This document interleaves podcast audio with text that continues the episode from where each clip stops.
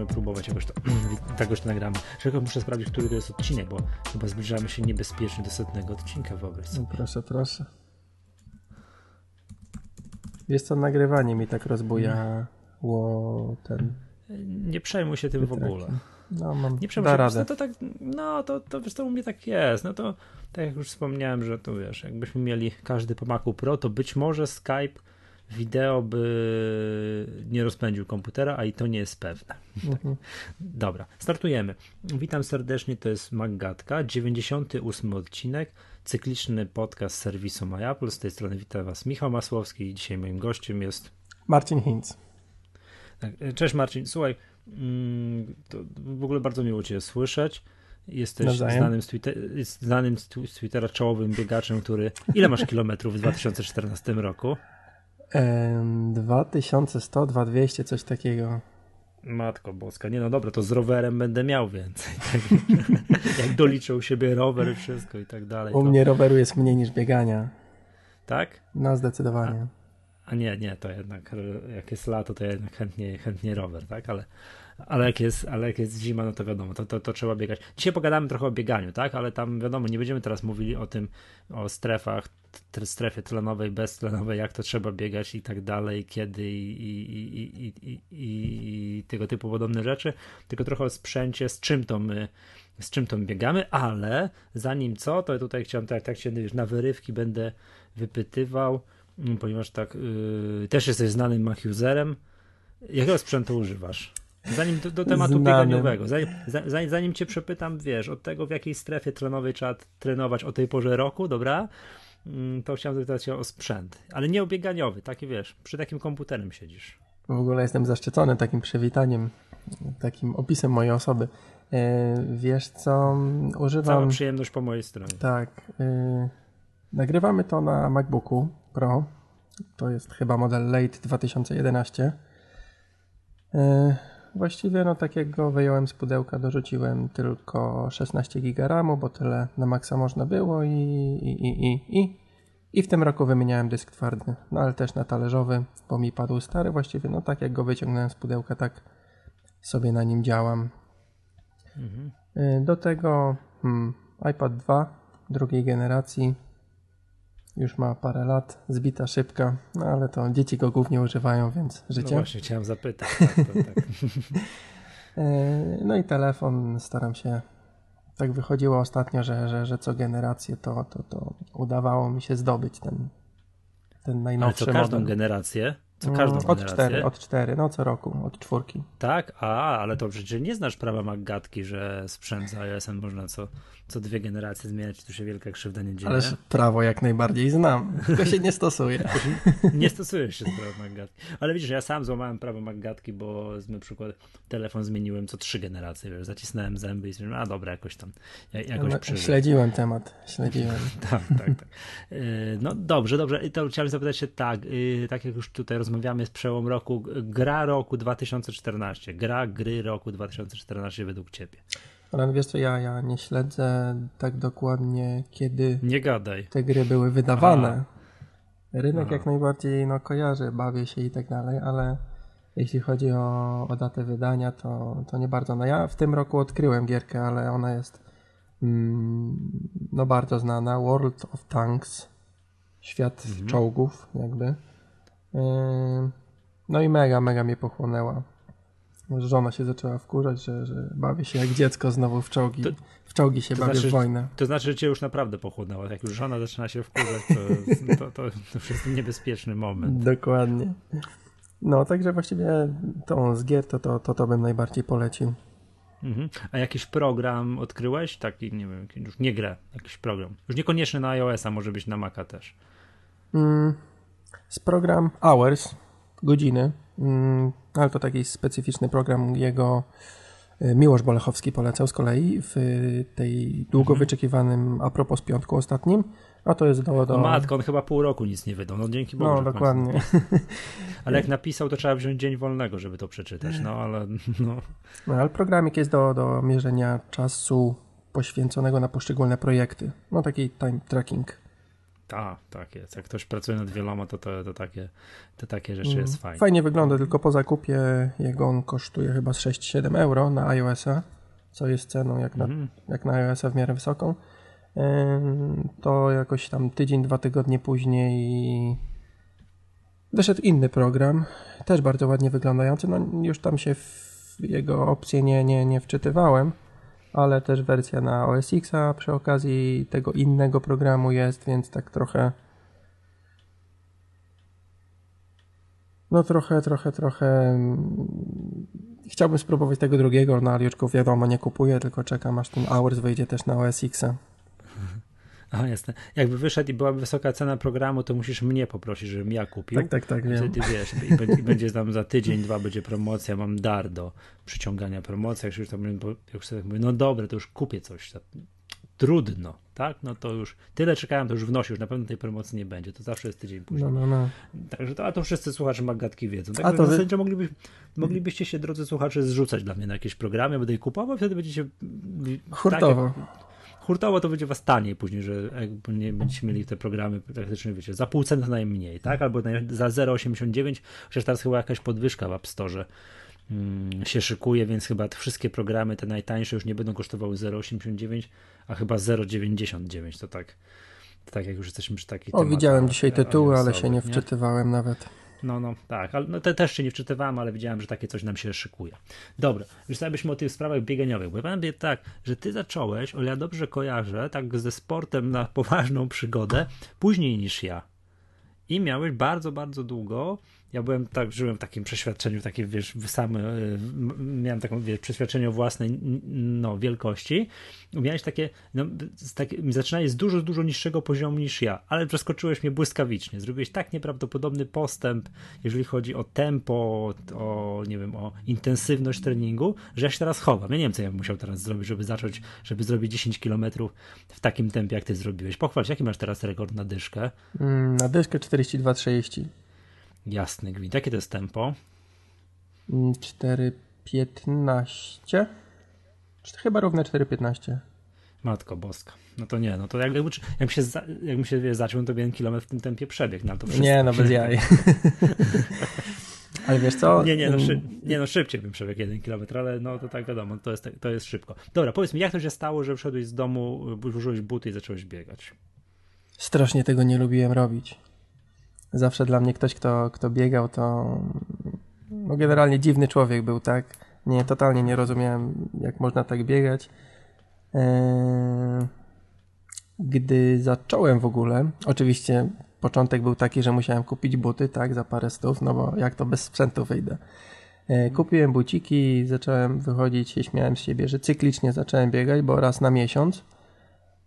Czy bardzo regularnie. Tak, właśnie, dokładnie. Regularność była zachowana i też kuzynka akurat teraz pewnego dnia u nas była i się pyta, ale gdzie ty idziesz biegać? Tak bez sensu? Ja mówię, no tak bez sensu, bo generalnie temat był taki, czy idziesz biegać, grać w piłkę, czy w siatkówkę, czy wiesz, no coś takiego, nie? Ale tak biegać bez sensu, no i to mi się tak spodobało i w sumie mija ponad 2 lata, jak biegam bez sensu. I też trochę żona mnie zmotywowała, bo się śmiała, że kupiłem kolejny sprzęt, w tym wypadku to były buty, które użyję 3 razy i będą gdzieś tam leżeć w szafce. No to buty... Ja mam taką, podpowiem tutaj metodę na motywację, kupowanie nowych ciuchów bieganiowo, rowerowo, jakiegoś sprzętu pływackiego, bo ja zacząłem biegać, no to poszedłem kiedyś tam, to poszedłem biegać w tym, co miałem. To w sensie, no nie wiem, w klapkach, tylko jakichś starych Adidasa i u mnie to działa tak, że ja sobie kupię coś nowego, jakieś nowe buty albo, nie wiem, jakieś tam super drogie, tam jakąś koszulkę albo coś tam i tak dalej, no to kurczę blade, wydałem tyle pieniędzy, no to pójdę pobiegać. Więc raz na jakiś czas muszę się zmotywować i kupić sobie coś nowego, fajnego.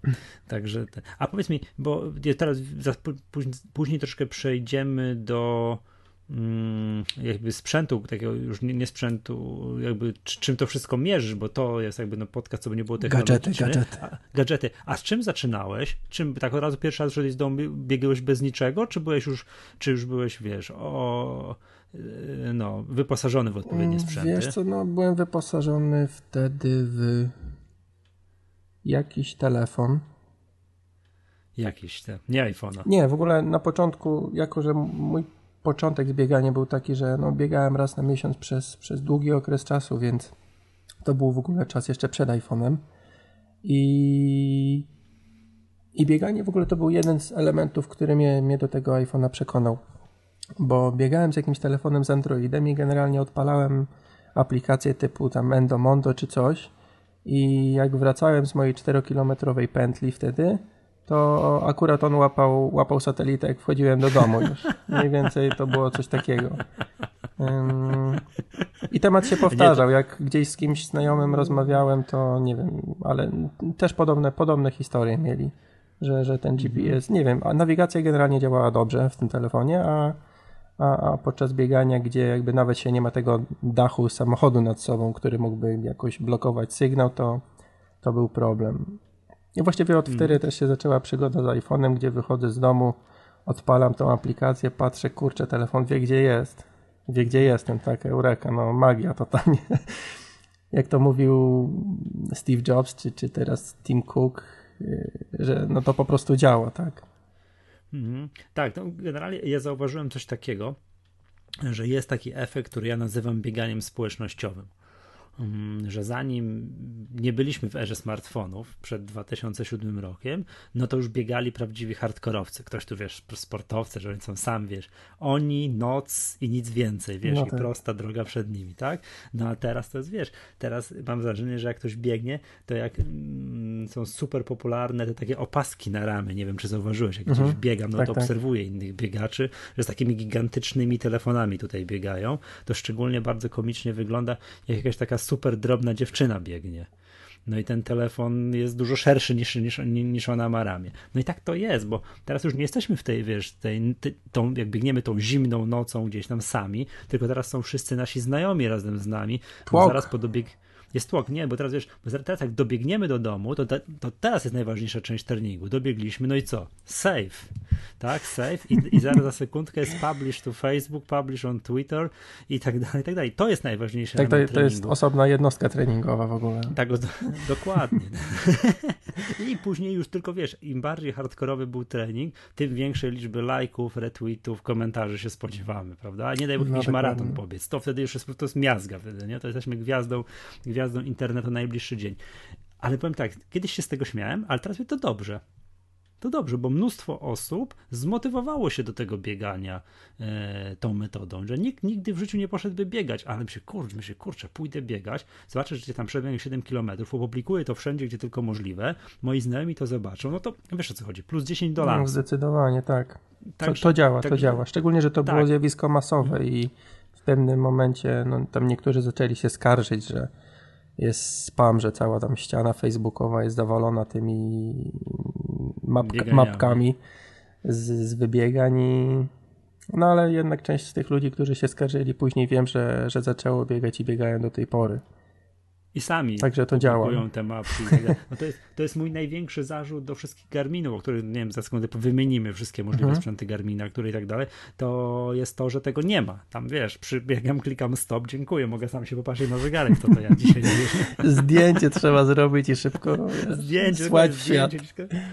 No, także tak. No i ja pamiętam, że kiedyś tam rozmawiałem z kilkoma znajomymi i gdzieś tam, wiesz, ktoś mówi, że tu biega, tu z iPhone i tak dalej, się delikatnie uśmiechnąłem, nic nie mówi, pyta się co? Ja mówię, no nie, nic, my bardzo dobrze, no możesz biegać z tym iPhone'em, tak? I że to jest tak, że dopóki ktoś biega, tak, ja to tak mówię, tak, wiesz, raz na tydzień 3 km idzie się przebiec dookoła osiedla, to niech on biega właśnie, to niech biega z tym iPhone'em. Niech się nic niepoważnie nie zaopatruje, bo to szkoda kasy, tak? To jest, nie ma nic gorszego niż kupić sprzętu za $1000, te profesjonalne sprzęty do biegania są bardzo drogie i no i tyle, nie? Także, no ja powiem tak, ja maraton przebiegłem z iPhone'em. No. A wiesz, ta cena to też może się zmienić postrzeganie tej ceny, bo tutaj mówi, że sprzęt jest drogi, kosztuje tam, nie wiem, parę tysięcy złotych, tak? A wyjdzie Apple Watch i tutaj nagle taki tam Garmin za 2 koła, to wiesz. Zapytam cię o tego Apple Watcha, bo to jest dla mnie to jest ten, znaczy nie wiem jak ty, ale to jest, nie wiem, być może to poprawi się w kolejnych generacjach tego Apple Watcha, ja spojrzę na ten sprzęt przychylniejszym okiem, ale teraz no ja patrzę na niego bardzo krytycznie. No ja również, chociaż ostatnio myślałem o tym i no patrzę łagodniejszym okiem, ale to też z tego względu, że ja na przykład biegam z telefonem. Mam gdzieś tam zawsze telefon w tylnej kieszonce. A po co? Z jednej strony znowu zacząłem biegać słuchając podcastów i książek, a z drugiej strony jako taki no ten telefon ratunkowy, tak jakby coś tam, wiesz, teraz jest ciemno, coś cię walnie, stuknie, nie wiem, tak jak ja ostatnio gdzieś kostkę sobie skręciłem, łapę sobie złamałem, czy coś. A, no, wiesz co, ja cały czas noszę się z zamiarem kupna telefonu za 100 zł. Mhm. Takiego, wiesz, i jakiejś karty, jakiejś przedpłaconej takiej za to, że mógł ją naładować raz w roku, i takiego telefonu mieć, bo jednak bieganie z smartfonem, jak ja jestem, wiesz, spocony, zmęczony, no aż po prostu, wiesz, tu deszcz pada, coś tam i nie, posiadanie przy sobie telefonu, to ja cały czas mam wrażenie, że coś mu się stanie. Mhm. No i co z tym Apple Watchem i że co? I że biegasz jednak z telefonem. No dokładnie, bo tutaj jednym z zarzutów, jak opowiadaliście chyba z Przemkiem czy z Krystianem, było to, że trzeba mieć jako odbiornik GPS, trzeba mieć ze sobą odbiornik GPS, tak, Apple'owy, czyli w tym przypadku telefon, który się łączy z Apple Watchem. To jakby no w moim przypadku to nie jest wada, aczkolwiek wiem, że jakby no są zegarki, które są bogatsze w funkcje, istnieją już, więc no tutaj... Znaczy no, dla mnie to parowanie tego Apple Watcha z telefonem no kompletnie go dyskwalifikuje jako sprzęt bieganiowy, no bo ja właśnie z wymienionych przyczyn nie biegam z telefonem. Tak? No, nie mam gdzie go schować, nie mam tych kieszeni. Tak, już tutaj zdradzając szczegóły techniczne, jak przebiegłem ten maraton z iPhone'em, miałem kieszonkę tak w moich spodenkach na tyłku. Tak? No tak miałem. Tak? Nad tyłkiem. Czy na... Bo są takie, tak trochę nad, tak wiesz, tak, no. Tak. Okej. No już bez szczegółów technicznych, no nieważne, generalnie przybiegłem z plamą krwi w tym miejscu, nie, bo mi tak wiesz, przez 42 km on mi delikatnie, tak wiesz, obcierał, jak biegłem, to tego nie czułem, no tak? Parędziesiąt tysięcy kroków się robi, tak? Tak, przybiegłem i tak dalej, wiesz, to wyglądałem jakby mnie ktoś pobił. Ale nie? Widzisz, to też szczegóły techniczne są ważne, bo są te kieszonki na pasie jakby z tyłu. Że ten telefon ci nie lata, bo on jest na pasie. Tylko, że no, to jest miejsce, w którym się człowiek dosyć mocno poci, więc faktycznie na ten telefon później no, taki niesmaczny widok jest, jak ten telefon wyjmujesz. Tak, poza tym też było też tak, że jak ja biegłem, biegłem akurat, no możemy o programach powiedzieć, których tam używam, ja z RunKeeperem biegałem i to jest tak, no wiadomo, nastawiłem sobie, żeby on mi mówił co kilometr, co tam się dzieje, nie? Co tam, wiesz, kilometr, tempo, coś tam. To jeszcze był przez chwilę tak, jak się biegło przez ten fragment tego biegu, który byłem, tego maratonu, tak jakby trochę poza ruchem ulicznym, to słyszałem, co on tam do mnie mówi. A później się biegało w taką część Wrocławia, że tu auta jeździły, tu coś tam, tak dalej. W ogóle już nie słyszałem, co on do mnie mówi. Także tylko coś słyszałem, że coś mówi, coś, aha, czyli jest kilometr minął, ale to informacja nie była mi potrzebna, no bo widziałem przecież tabliczki, Także w ogóle, wiesz, nie kontrolowałem tempa jako tako, wiesz, jak już później kontrolowałem tempo, że czy ja biegnę szybko, wolno i tak dalej, no tabliczki z kilometrami widziałem, okej, no widzę i odczytywałem godzinę z przystanków tramwajowych. No i wiesz, profesjonalna metoda, słuchaj. No robiłem sobie, tak wiesz, lekcje matematyki co parę kilometrów, znaczy co dojrzałem ten czas, wiedziałem, o której ruszyliśmy, wiedziałem, która jest godzina, tak, no aha, no to mogłem sobie to z grubsza liczyć, co to się w ogóle dzieje, bo tego RunKeepera kompletnie nie słyszałem, bo już wiesz, auto jeździło, ktoś trąbił, jak coś kierowcy z boku trąbili, wygrażali policjantom, którzy blokowali ruch, no wiesz, jak to na maratonie miejskim. No. Także to ja tego, natomiast, no i wiesz, a teraz jak biegam z zegarkiem profesjonalnym na ręku, no to jest kompletnie inny temat, tak? Dobra, a mam takie pytanie do ciebie, z jakim programem biegałeś, jak jeszcze biegałeś najpierw z tamtym, że Androidem, a potem z iPhone'em? Wiesz co, ja Endomondo i RunKeeper testowałem, ale zmianę, tak? Znaczy no najpierw Endomondo, a później przyszedłem na RunKeepera, ale generalnie totalnie nie rozumiem, dlaczego te aplikacje się nie rozwijają. Jeden taki powód na przykład, dla którego Apple Watch nie będzie specjalnie urządzeniem do treningów, już nawet nie mówię do jakichś tam bardziej zaawansowanych, ale te aplikacje, no bo one pewnie wyjdą za jakiś czas również na Apple Watch, nie mają czegoś takiego jak przycisk Lab. Tak. Tak? Możesz biegać tam, mówi ci co 500 metrów, co 250, co 1000 czy co ileś metrów twoje tempo, ale nie możesz sobie na przykład, nie wiem, biegniesz tam ileś kilometrów z jakąś intensywnością i później na przykład chcesz zrobić sobie jakieś tam interwały, tak minutę szybko, minutę wolno, coś takiego. I nie możesz... Uwaga, teraz będzie profesjonalny fragment. No nie, no po prostu... Marcin zdradzi tajemnicę, jak powiedzmy 10 km 42 minuty. Tak, oczywiście. No ale mi mega tego brakowało, więc na zegarku na pewno o wiele łatwiej odczytać informacje o aktualnym tempie, tak, no bo tylko patrzysz na ten nadgarstek, nie musisz gdzieś tam telefonu wymontowywać, zdejmować i tak dalej, więc dla każdego tak naprawdę ten zegarek no będzie taką ciekawostką, w jakim tempie się teraz poruszam, czy jakie tętno mam. Ta informacja jest na wyciągnięcie ręki, właściwie przed twarzą. Natomiast no brak tego jednego głupiego przycisku dla mnie, tego lapu, jakby zupełnie... Urządzenie jest zupełnie nieprzydatne. A ty jak biegasz teraz z Garminem, sobie sam lapujesz? Co ileś tam znaczy nie, mam autolap na kilometr, ale w zależności od treningu no trzeba lapować. No, po prostu, znaczy nie, no biegam, mam autolap na kilometr, ale na przykład czasami tam jakieś przebieżki robię krótsze czy dłuższe i później po ostatnim naciśnięciu lapu, na przykład tam nie wiem, przebiegłem 12,53 km i skończyłem jakieś tam przebieżki, naciskam lap ostatni raz i od tego momentu on do 13,53, do 14,53 i tak dalej wylicza kolejne kilometry. Że skracasz mu, zmieniasz mu, gdzie jest ten... No, znaczy nie, on liczy od ostatniego lapu równy 1000 metrów. Wiemy, no ale dobra, mniejsza. Wiadomo, tak. Nie, dobra, jeszcze wracamy na chwilę programu, bo tam drodzy słuchacze, wiadomo, to no, zakładamy, że jednak biegacie, większość zdecydowana was biega z telefonami. I jeszcze raz powtórzę, dopóki biegacie sobie tak, wyjdę sobie poruszać się dla zdrowia. Nie mam żadnego targetu, nie chcę przebiec tak 10 km, 40 minut i chcę sobie pobiegać, to biegajcie sobie z tymi telefonami. I teraz tak, z programów, które ja testowałem, i które, no co tu dużo mówić, no mogę chyba polecać, tak, no to RunKeeper, Endomondo i ten trzeci, czyli Nike Plus. To z tych trzech programów polecę RunKeepera. Z bardzo prostego powodu, bo tak, wszystkie trzy, wiadomo, zbierają ten sygnał GPS, który ten, wiadomo, iPhone się tam tak łączy i tak dalej, prawda? Wszystkie trzy, ale RunKeeper ma bardzo unikalną funkcję, czyli poprawę, przynajmniej tak właśnie, bo zastrzega się, że dawno nie korzystałem z żadnego, tak? Ale w czasach jak korzystałem, to RunKeeper miał jako jedyny z tych trzech unikalną funkcję poprawy później już na komputerze, jak już się zgrywało te wszystkie no nie wiem, trasy, tak? Już wszystkie treningi, można było poprawiać tą trasę ręcznie. Co jest bardzo fajne, ponieważ no, sygnał, który jakby łapie iPhone, jest strasznie nieprecyzyjny. No ty robiłeś testy, prawda, że on jakby dopasowuje wzdłuż ścieżki ten sygnał. Właśnie nie dopasowuje, że to jest tak, że potrafię pokazać, że ja biegnę po polu, że to jest, wiesz, no strasznie tak widać ten, wiesz, iPhone tak mniej więcej wie, gdzie jest, mam wrażenie, a nie to, że gdzie jestem faktycznie. No i to jest, wiesz, to jest i zawsze ta trasa na tym, na iPhone'ie, później jak się patrzysz, jest wydaje się o wiele dłuższa niż była faktycznie. To wiesz, co powoduje, że tak, czasu nie zmienisz, bo czas jest tak, no wiadomo, czas to czas.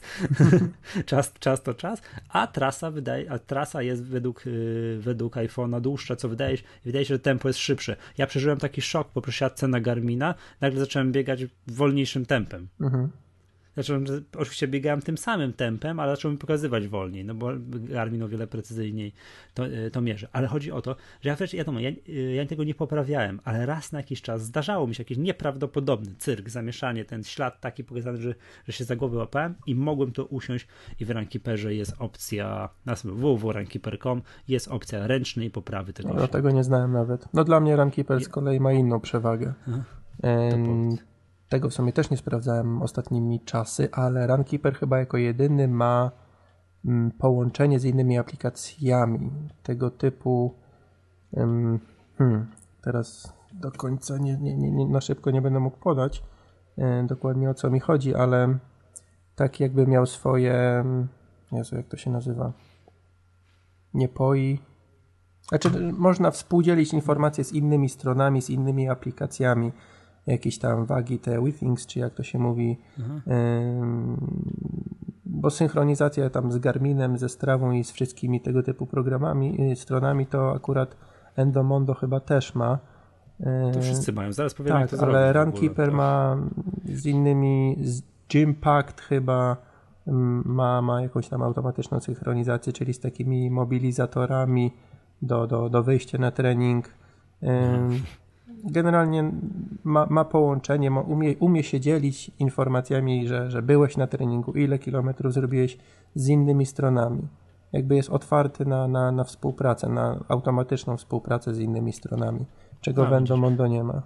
A nie, to już masz profesjonalną przyczynę, tak? Znaczy, zobacz, ja śmiem, że też miałem profesjonalną przyczynę, tak? Że można poprawiać sygnał, trasę, ty też masz, że profesjonalną. Znaczy to też takie gadżetomanie trochę, że po prostu możesz z innymi stronami jakby współdzielić informacje w wygodny sposób.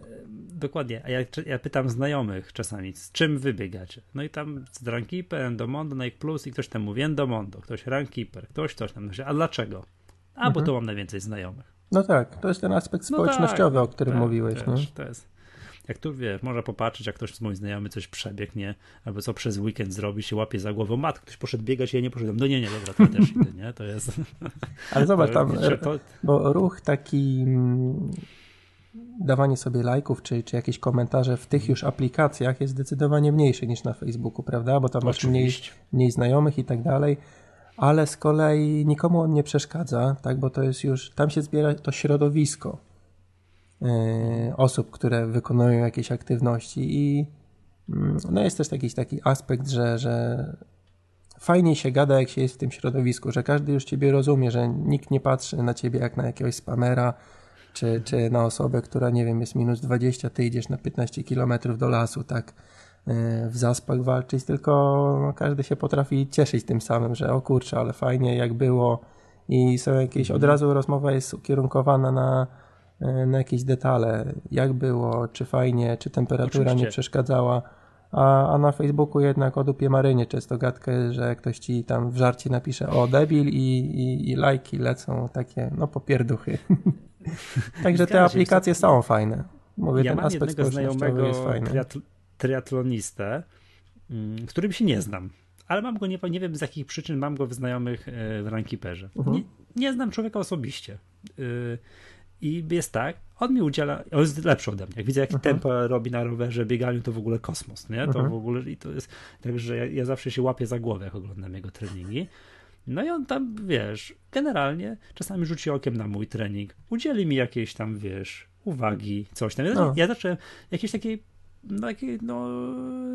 że słuchaj, wiesz co, fajnie, bo jakbyś zaczął robić tak i tak, nie, że tu interwał, tu przyspieszenie, coś tam i ja wiesz co, że kurde, gość mi radzi, ja to chyba się znam, bo tak zasuwa, że ja w ogóle nie wiem, co ja musiał robić, żeby takim tempem trening robić, o jakichś zawodach nie mówię i zacząłem się stosować i wiesz, wymieniam, mówię, słuchaj, popatrz na ten trening, bo zrobiłem tak i tak, on popatrz, mówi o lepiej i tak dalej, ja sam zauważyłem pozytywne efekty, no i wiesz, gadka, szmatka, to tamto, ja pytam się, jedziesz do Gdyni? On mówi, no tak, jadę, do zobaczenia w Gdyni w strefie finishera i tak dalej, i tak dalej. Nie znam się z człowiekiem. Fakturę ci wyślę na koniec roku. Słucham? Fakturę ci wyślę na koniec roku. Aha, on, tak? No. Ale wiesz, no to jest fajnie, to co mówisz, nie? Nie znam się z gościem, a bardzo sympatycznie sobie tam, wiesz, czasami, wiesz, pod wpisami, pod jakimiś tam, wiesz, treningami coś tam, coś pogadamy, tak?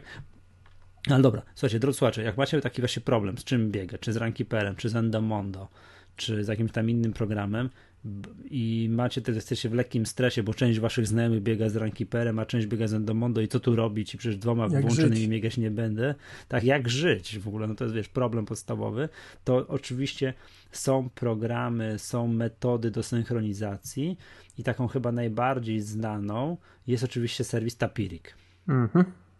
Chyba wszyscy z tego korzystają. Korzystasz z Tapiriika? Tak, korzystam. Kiedyś tam oni, nie wiem jak teraz jest z donacjami, ale kiedyś wymagali, żeby ta synchronizacja była częstsza. Chyba trzeba było manualnie naciskać synchronizację, a żeby ta synchronizacja była raz tam na ileś godzin automatycznie robiona, to trzeba było wykonać donację typu tam $2 czy $3. Rocznie. Nie wiem, możliwe, że rocznie. Jakoś tak. No ale to już jakby bez znaczenia. Uwaga. Ja mam synchronizowane wszystko między RunKeeperem, Garminem, Endomondo i Strawą. mimo że biegam z Garminem, tam ćwiczę generalnie z Garminem. Serwis nazywa się Tapiriik, tapiriik.com. No i koniec, tak? Podajesz dane po kolei do podstawowego tego, z czym trenujesz, i możesz sobie synchronizować wszystko we wszystkie strony. Dla przykładu, ja mam teraz w Garmin Connect mam wszystkie jakieś tam historyczne pierwsze biegania z RunKeeperem, bo kiedyś za pierwszym razem go zapuściłem, on chyba z 2 godziny to synchronizował i teraz mam wszystko wszędzie. Dokładnie, ja tak samo. Ja w ogóle ten serwis zacząłem szukać, ponieważ zacząłem biegać z Garminem i szukałem takiego sposobu, żeby móc z automatu, nie zajmując się tym, móc zrobić auto-publish na Twittera i na Facebooka. I słuchaj, nie dałem rady. A jednak. Nie dałem rady, tak, ale teraz to w ogóle im więcej tych treningów, tym to później olewasz to całe dzielenie się tymi. Jakieś zawody to no, dokładnie. Tak. Ale jest coś takiego, że w RunKeeperze chyba masz auto share, ale na Twittera tylko pojawiającej się aktywności. Bo jest coś takiego, że jak biegasz z tą aplikacją i naciskasz stop na koniec treningu, no to tam możesz sobie zaznaczyć, że od razu może lecieć i na Twittera, i na Facebooka, i tam nie wiem, czy gdzieś jeszcze. A jak ta aktywność na przykład na platformie RunKeepera się pojawia poprzez synchronizację to z innej, to dokładnie, to nie ma. Jest tylko na Twittera. Zdradzę ci hint, w Endomondo tak jest. Na Face'ach? Tak, ale to gdzieś jest, Endomondo jest moim zdaniem jakąś... Tak. Może to skonfigurować, że każdą aktywność na Facebooka to jest, mam kilku tutaj znajomych gdzieś tam na Twitterze czy tam, i na Facebooku tak samo, którzy gdzieś tam ktoś, widzę, że coś tam przebiegł maraton. Ja otwieram, może no gdzie ty chłopie przebiegłeś w Wigilię maraton, nie? A mnie nie, daj spokój, nigdzie nie przebiegłem maratonu, tylko po prostu teraz synchronizowałem Garmina z Endomondo, nie? I on wtedy, kiedy dostał to wtedy to opublikował, bo widzę, że ktoś tam, wiesz, ma bieg, że 10 rano, przebiegłem 10 km. Okej, no rozumiem, nie? 10 tam 2, przebiegłem 20 parę kilometrów, 10:03, przebiegłem maraton. Myślę, no jak? To takie rzeczy się zdarzają, tak? Ten serwis Tapiriik, to tutaj ja gorąco polecam. No bardzo zdecydowanie, przyjemny. Bardzo fajne, dużo różnych stronek oni obsługują, i Endomondo, i RunKeeper, Strava, Garmin Connect, ale również Training Peaks, niektórzy z tego korzystają i tak dalej. No i jest parę takich zachodnich serwisów, których ja w ogóle nie kojarzę. Jakieś Motivato, Velo Hero. Nic z tego nie mam pojęcia, co to jest, tak? Ale te takie najbardziej popularne, o których mówiliśmy, to wszystko jest. No i jest Strava. Muszę powiedzieć, że jestem zachwycony serwisem Strava. Jest rewelacyjny. Oni teraz niedawno dostali funkcjonalność, jakby dorobili funkcjonalność, że możesz sobie automatem, jak ktoś zapiszesz trening na Garmin Connect, to on się natychmiast pojawi na Strawie. Już jest synchronizacja zrobiona, można to zrobić. Ja się zawsze śmieję, że Garmin powinien kupić Strawę i Strawa to powinien być Garmin Connect. No. Ale czemu używasz Strawy na przykład? Do czego? Ale do czego używasz? Wiem, że chyba tam kiedyś na bloga wrzucałeś jakiś opis treningu, jakąś mapkę czy coś ze Strawy, ale tak poza tym, do czego używasz Strawy? Najbardziej mi pasuje, jeżeli chodzi o przeglądanie treningów. Aha. Po prostu. Czyli jest interfejs, najprzyjemniejszy, tak, najprzyjemniejszy interfejs jest moim zdaniem i tak dalej. Żeby była jasność, najprzyjemniejszy interfejs użytkownika nie zastąpi dobrego treningu, nie? To jest tego. Natomiast kurczę, to nie dobrze. Nie? Jak Strava działa, jak to wszystko, wiesz, pięknie jest porobione i tak dalej, a jak Garmin Connect regularnie nie działa, no tak, to prawda. Tak, to Strava jest. Jest oczywiście program Strava na iPhone'a. Tak można biegać, tak jak ludzie biegają z RunKeeperem, biegają z Endomondo, tak biegają ze Strawą. A i Strawa, to co mi się najbardziej w Strawie podoba, jak już tak pytasz, to jest możliwość followowania. To jest identyczny patent jak tak jak wiem, jak na Twitterze. Ja się nie muszę pytać Mansa Armstronga, czy ja go mogę śledzić jego treningi. Nie wiem, czy to był dobry przykład. Michała Kwiatkowskiego. No Kwiata ja też śledziłem, tak, ale tak. Za dużo tego było. Tak. No to są te, jak się popatrzy na niektóre zawodowych kolarzy, bo można tam śledzić na Strawie, jak wygląda trening albo wyścig zawodowego kolarza, no to jest stresujące tylko dla mnie, amatora. Szczególnie to jak są jakieś wykresy z tych mierników mocy, gdzie tam po 300 albo, tak, ponad Watt przez kilka godzin. Tak, albo nie daj Bóg z górskich etapów, gdzie oni tam na zjeździe mają po 100 na godzinę, to jest... To... Także no więc serwis Strava można w kogoś tam klasycznie jak na Twitter, czyli ja nie muszę kogoś pytać, czy słuchaj, to dodaj mnie do znajomych, tu coś, tam po prostu follow i już, tak? Chociaż była jasność, że ktoś sobie ceni prywatność, to też może tam sobie ustawić, że jest prywatne. Tak, to akurat jest fajne, ponieważ tam, no tak może nie każdy wie, to powiemy, wpisujesz nazwy ulic, znaczy przynajmniej ja tak ograniczałem widoczność mapek, wpisujesz nazwy ulic, których po prostu ma nie pokazywać, że po nich biegłeś na mapie. Tak, jeżeli nie chcesz komuś zdradzić, gdzie dokładnie mieszkasz, to o to chodzi. Dokładnie. Aczkolwiek tak, mi się bardziej podoba w RunKeeperze ustawienia prywatności, bo w RunKeeperze możesz ustawić, że na przykład pewne dane udostępniasz dla wszystkich albo dla tylko swoich znajomych, a mapkę, a dla mapki jakby jest osobne ustawienie prywatności. To jest moim zdaniem lepsza opcja niż w Strawie. Bardziej mi się to podoba, bo w Garminie z kolei jest znowu kupa z tym, tak, bo tam masz albo wszystko udostępniasz, albo nic. Tak, no ale nie, Garmin to jest, o ile świetny sprzęt, to o tyle oni, jeżeli chodzi o sprawy informatyczne, to są trochę w lesie. Znaczy świetny sprzęt. A nie, ty masz na ten temat inne zdanie, no ale dokładnie. Ty jesteś pechowy, to nie... No to chyba tak. Możemy... Dobrze, słuchaj, jeszcze o tych, skoro o tych programikach sobie tak rozmawiamy, to wiem, co mi się podoba w RunKeeperze, to, że sobie można ustawiać takie, jakby to powiedzieć, takie challenge, typu przebiegnę 1000 kilometrów tam do jakiejś daty. I on ci tam nalicza coś tam i już nagle ci publikuje wielki... też masz. Tak, ale wiesz, wielki napis, że już osiągnąłeś 50% celu, keep going i tak wiesz. No, motywacyjnie. W Garminie też to jest?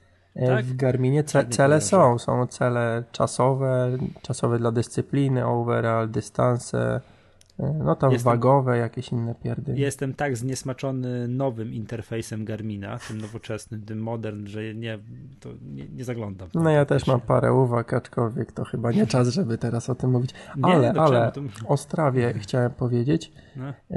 W Strawie taka użyteczna rzecz, bo też może każdy patrzy na te różne portale i stronki i dla niego to wszystko to tak samo wygląda.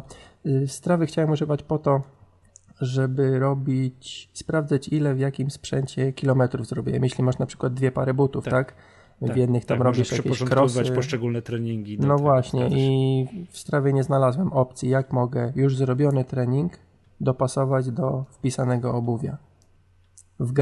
W Garminie teraz wprowadzili niby coś takiego, tylko to działa tak, że wpisujesz jakiś tam model butów i od danego dnia, który ustawiasz, wszystkie treningi on przyporządkowuje do tych butów. No co jest generalnie bez sensu, tak? Bo jeśli używasz 2 na zmianę, no to ten kilometr aż taki tak. Co chwilę musiałbyś siadać i zmieniać. No dokładnie, co się generalnie mija z celem. A to nie wiedziałem, że to jest. Ja mam 1 parę butów, to mnie ten problem nie dotyczy. Także... No ja teraz dopiero zacząłem się. No i generalnie prowadzę tabelkę w Excelu, tak, czyli dosyć prymitywny sposób. No tak, to wszystko jest. No wiesz, te serwisy są fajne, szczególnie jak masz jakiegoś trenera, to żeby mu, wiesz, nie przesyłać mailem, no co zrobiłeś, tylko sobie może udostępniasz mu swój profil i on widzi, tak, proszę bardzo, dzisiaj zrobiłem to i to, no i nie oszukasz, no nie, chyba, że rowerem pojedziesz zamiast biec. No, także dobra, słuchaj, powiedz mi tak, kiedy według ciebie jest ten moment, że trzeba jednak tego iPhone'a z kieszeni wyciągnąć i założyć zegarek na ręce jakiś, no nazwijmy go trochę, czyli dedykowany sprzęt do treningu, a nie telefon, który ma jedną z aplikacji do treningu. Ja mi się wydaje, że to nie zależy od momentu, tylko od tego, jakie mamy plany wobec tego biegania. Bo jeśli chcemy sobie biegać dla fanu, tak, no to biegajmy sobie po prostu. Nie muszą tam nas interesować nawet kilometry, chociaż to jest kuszące, żeby się jakoś tam zmierzyć. No ja wiem, my mamy inne podejście, może skrzywione. Włącza się. Ale 10 km przebiec poniżej takiego, no dobra, nieważne, masz rację. Ale są osoby, które ja też tak raz miałem, że rzuciłem cały ten sprzęt, wyrzuciłem telefon, chyba nawet ubrałem dżinsy i po prostu pobiegłem w las. Tak? W dżinsach, bez telefonu, bez pulsometru. No tam zrobiłem, nie wiem, 3 km, no taki krótki bieg, ale stwierdziłem, że totalnie olać to wszystko i po prostu sobie pobiec tak na lajcie totalnie. Ale nie, no i wracając do twojego pytania, to jest wygoda po prostu. Wygoda, jeśli ktoś jest ciekawski i biega, już dobrze się czuje, przebiegnie, nie wiem, 60-70 minut sobie spokojnie miastem, ciągle biegnąc i no to faktycznie włącza się coś takiego, że chciałbym wiedzieć na przykład ile teraz biegnę, a tutaj ci podaję tylko raz na tam kilka minut informacje ze średniej prędkości 1000 metrów, tak? No to fajnie jest spojrzeć na ten zegarek. Każdy, kto, bo tam kilku znajomych w ostatnim roku kupowało, robiło właśnie tą zmianę z telefonu na zegarek, to każdy powiedział, że kurczę, no mam te same informacje podawane tak naprawdę, nic więcej, ale jest, no jest super, tak, bo mogę sobie spojrzeć i mam dla danego momentu informacje o tym, jak mi tam pika serducho, z jaką prędkością biegnę, no takie podstawowe informacje, czyli wystarczy najprostszy model, no, no z GPS-em to tak i tak te modele się cenią, ale wystarczy najprostszy model i to jest zdecydowanie wystarczające. Mhm. Słuchaj, bo wiesz co, bo tym jest, jak już patrzę nawet na opisy twoich treningów, no to brzmi już niesamowicie specjalistyczne. Przeczytam jakiś opis. 12 km poniżej 145 bpm, średnik, ćwiczenie 10, nie wiem, chyba sekund, średnik 3 razy 20 łamane na 40, i do tego 3 km poniżej, mniejsze od 145 bpm. Jakbyś mógł rozszyfrować, co ty tutaj nabiegałeś, łącznie 16,5 km. Wiesz co, no to o co chodzi? Bo na początku, znaczy nie na początku, ale ostatni rok prowadził mnie trener i no on miał prostsze zapisy typu OWB2, tak ogólna, nie, WB2, wytrzymałość biegowa tam w drugim zakresie intensywności, plus tam WT czy coś, takie mega w 10 znakach on miał cały opis treningu. No ja nie bardzo kumałem, co znaczą te oznaczenia, więc po swojemu zapisywałem i no tak jak czytałeś, na przykład to jest 10 km z tętnem poniżej tam 145 bodajże, mówiłeś, uderzeń na minutę. Musiałbym iść takie. No czyli no tak zwany pierwszy zakres, tak? Później ćwiczenia i przyspieszenia, czyli 10 minut ćwiczeń, to się chyba nazywa profesjonalnie sprawność. Różne skipy, takie wieloskoki, defilady, no rzeczy, ale które... Ale już po tych 12 kilometrach? No po tej dyszce czy po tych 12, no. Takie... No wtedy zaczyna ci serducho tak naprawdę pracować przy skipie A, przy skipie C. No wiadomo, jak tam robisz. Nawet ja nie robię długich odległości, 50-60 metrów skipu, później pospaceruję do końca boiska, 40 metrów, bo na boisku piłkarskim to robię. No i z powrotem znowu jakiś tam skip czy coś. No ale zapisuję sobie po prostu, żeby później móc łatwiej znaleźć czy odszyfrować mniej więcej, co kiedy robiłem. Zresztą jak patrzysz na kalendarz, bo no, w Garminie masz tam, zresztą no, na RunKeeperze czy Endomondo też masz te kalendarze, tak? To wtedy możesz sobie szybko sprawdzić, kiedy miałeś jakiś mocniejszy trening, kiedy jakieś tam spokojne wybieganie, żeby to miało ręce i nogi.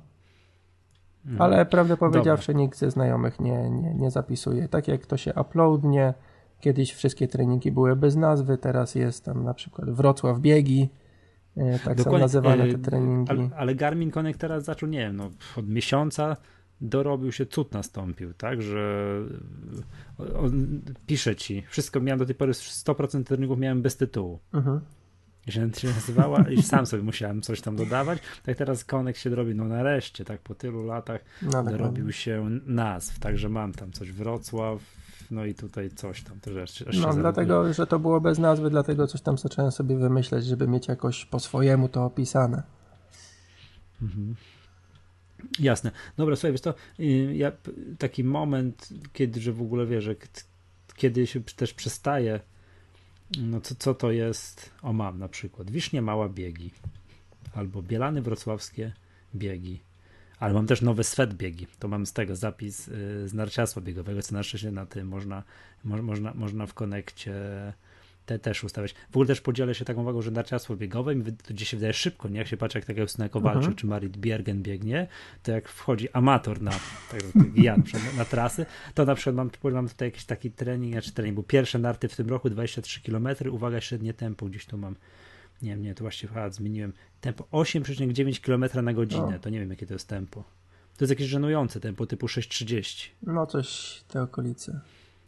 Masakra, to w ogóle tak wolność jest, mimo tego, że czasami na zjazdach jedzie po 30 parę na godzinę, to pod górkę jest, że co? Znaczy nie, może tutaj technika jakoś ma znaczenie, wiesz, bo też generalnie na nartach szybciej na dychę na przykład, tak, na 10 tysięcy metrów jeżdżą niż biegacze zawodowi. Tak mi się wydaje z tego, co kojarzę. No jest to bardzo możliwe, tak? Ostatnio się to gdzieś patrzyłem, bo już wiesz, jak ja rejestruję moim Garminem trening taki, wiesz, na nartach biegowych, no to on mi podaje tempa, tak wiadomo, w minutach na kilometr, nie? Tak jak to podczas biegu. No i mój rekord negatywny, in minus z ostatniego wyjazdu gdzieś tam w weekend miałem 1 km, jest 11,30. A pod taką górę, żeśmy prawie szliśmy, tak? No to nie można było nazwać biegiem, prawie szliśmy na nartach biegowych, ale znowu rekord w tą pozytywną stronę, chyba 3,30 miałem jakiś kilometr na jakimś tam dłuższym zjeździe. To już było przyjemnie. No ale dobra, więc ten moment taki, kiedy że trzeba by się trochę już zacząć przesiadać na sprzęt bardziej profesjonalny, jest po pierwsze dla mnie taki, kiedy wsiadasz na rower. To jest to, że z iPhone'em na rowerze to jest jakaś miazga, to jest nie chciałbym powiedzieć, że niewykonalne, bo oczywiście jest wykonalne, tak, no ale to jest bardzo ciężkie. Dla przykładu, jak jadę na rower, zdarzają mi się 3 godziny, 4 godziny, iPhone tak, tego nie wytrzyma tego, nie powinien tego wytrzymać na, wiesz, ten GPS, może wytrzyma, tak, ale to po pierwsze jak to zamontować, po drugie co z tym zrobić. No to jest to najbardziej. A to ja mam hinta, słuchaj. No. Bo generalnie na rowerze chyba jest wygodniej, bo możesz mieć ten telefon przed oczami, tak? W jakimś tam opakowaniu. Tak. No ja mam taki chwyt na kierownicę, że mam telefon. 5S się dobrze w tym mieści, 6 trochę już wypada, ale jest telefon i pod tym telefonem jeszcze jest taka w miarę duża skrytka, tam czekoladę jak złamiesz na pół, to spokojnie zmieścisz, więc możesz z powerbankiem po prostu jeździć. Aha, matko Boże, czyli w ogóle z takim, jakby z taką cegłą i tak dalej. Dokładnie, tak? Ale faktycznie na rowerze te godziny tak, trzeba wyjeździć. Tak, zasadniczo licznik rowerowy, tak? Licznik rowerowy, ciężko, o ile jeszcze faktycznie to bieganie, ludzie biegają, bo powiem tak, bieganie z racji tego, że nie ma bariery sprzętowej, jest o wiele bardziej po prostu popularne. Co tu dużo gada, żeby jednak pojeździć na rowerze, to trzeba mieć rower. Samo z siebie, nawet zawiadam, że to jest rower, wiesz, z Decathlonu, to jednak jest jakieś problematyczne, tak? O wiele prościej jest założyć jakiekolwiek adidasy, które masz w domu i pójść pobiegać. No więc rower, i oczywiście basen. Jak ktoś sobie jeszcze chce mierzyć, co tam na basenie wyczarował, to tego już z żadnym iPhone'em nie zrobisz. Ani z Apple Watchem. Ani z Apple Watchem, ani z niczym, tak? To nic z tego nie będzie. No i wtedy jakiś tam zegarek. No i teraz tak, co tu dużo gadać? Ja w odróżnieniu od ciebie jestem wielkim fanem marki Garmin. Znaczy ja też jestem fanem. Mi ich sprzęt się bardzo podoba, funkcjonalny jest i tak dalej, tylko żeby działał. Wszystkie sprzęty Garmina, które ja miałem, działają po prostu. Nie chciałem teraz zapeszyć, cycuś glancuś, tak?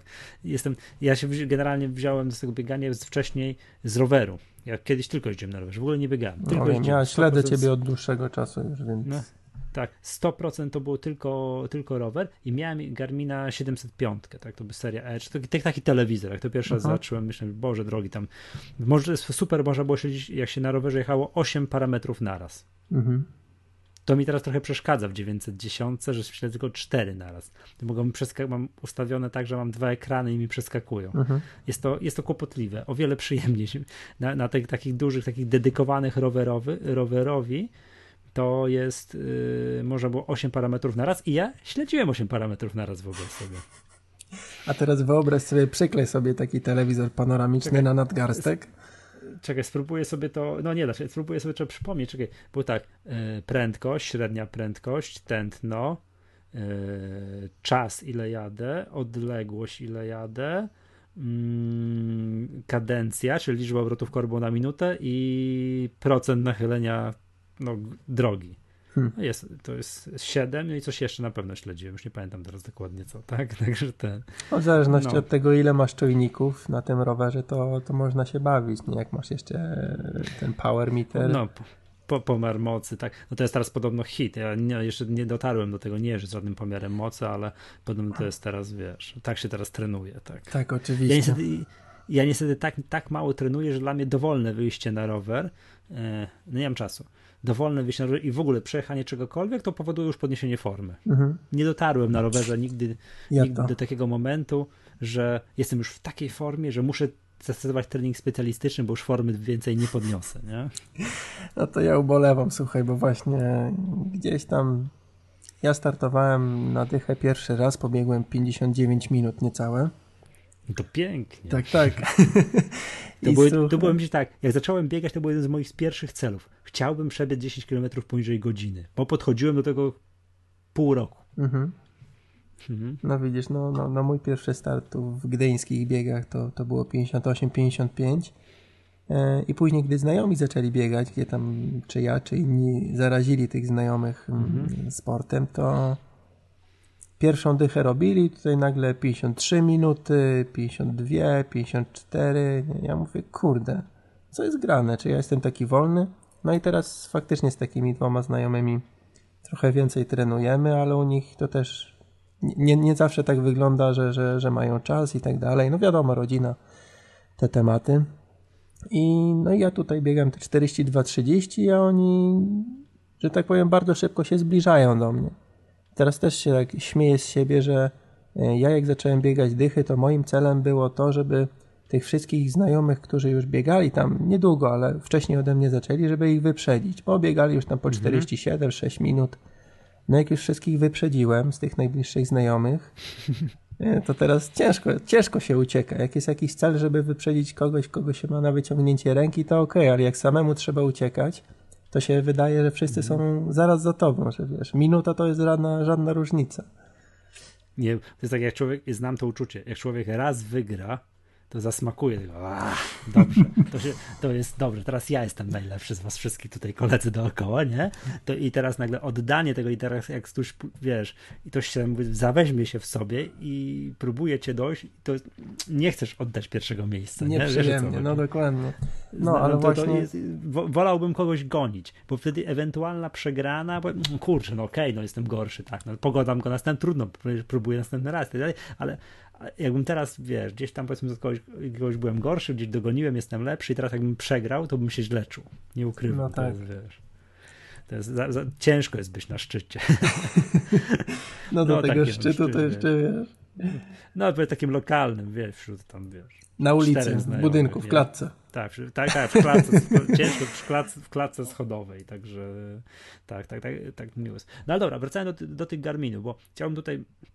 Ja wiem, że sporo osób się przymierza, przychodzi do mnie jako, wiesz, lokalnego, że tak powiem, wiesz, tego gościa, który wie, co trzeba kupować, co to teraz trzeba kupować. No i chciałem uwaga, wyświetlę sobie strony Garmina. W ogóle Garmin teraz tak poszerzył ofertę, bo nie wiem, czy widziałeś teraz na targach Fenixa 3 pokazali, tak? Widziałem Fenixa i tam zabawki inne. I w ogóle jest jeszcze jeden Garmin, jest ten jakiś Garmin Epix czy coś takiego. Jest. No i to nawet jest jeszcze... dwa są. Tak. Po pierwsze jest w ogóle jakiś zegarek, takiego smartwatcha pokazali. Nazywa się Vivo Active? Tak, jest Vivo Active. Wszystkim opaskom mówię nie. To słuchacze MacGadki wiedzą. No ja też dlatego też nie bardzo się nawet nimi interesuję, jakie mają funkcje. Uzasadnię opaska, która mi mierzy, czy ja zrobiłem 7 czy 8 kroków, szedłem do lodówki po kiełbasę, nie jest mi do niczego potrzebna, tak? Czy ja tam sobie mierzę, czy ile kroków zmieniłem. Trening to trening, ja się muszę spocić, jak mi to jest, no wiadomo, tak? Ale wiesz, mierzyć trzeba od podstawowych czynności. Ja ostatnio tak myślałem, jak słuchałem opowieści o Neście, tym termostacie bodajże, że tu można sobie na telefonie, na zegarku czy na czymkolwiek zmienić temperaturę o pół stopnia w górę, o pół stopnia w dół, wiesz, tak się bawić, nie? W mieszkaniu. Oczywiście nie podniesiesz tyłka, żeby podejść do tej gałki i to zmienić, tylko gdzieś tam na telefonie się bawisz, po czym 30 sekund później zabrzęczy ci opaska, o, trzeba wstać, no to wiesz, przejdziesz się po mieszkaniu do drzwi z powrotem, no bo trzeba, tak?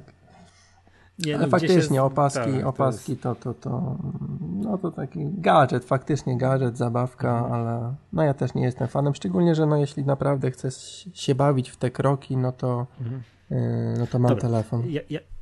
Tak, ja bym tutaj tak podzielił to na, tak, tutaj posłużę się nomenklaturą tego Rainmakera, autora strony DC Rainmaker, którą bardzo polecam, tak? To jest w ogóle strona, którą wszyscy tutaj, ktokolwiek się interesuje sprzętem, sportem powinien znać, DC Rainmaker. To ma dużo czasu na czytanie.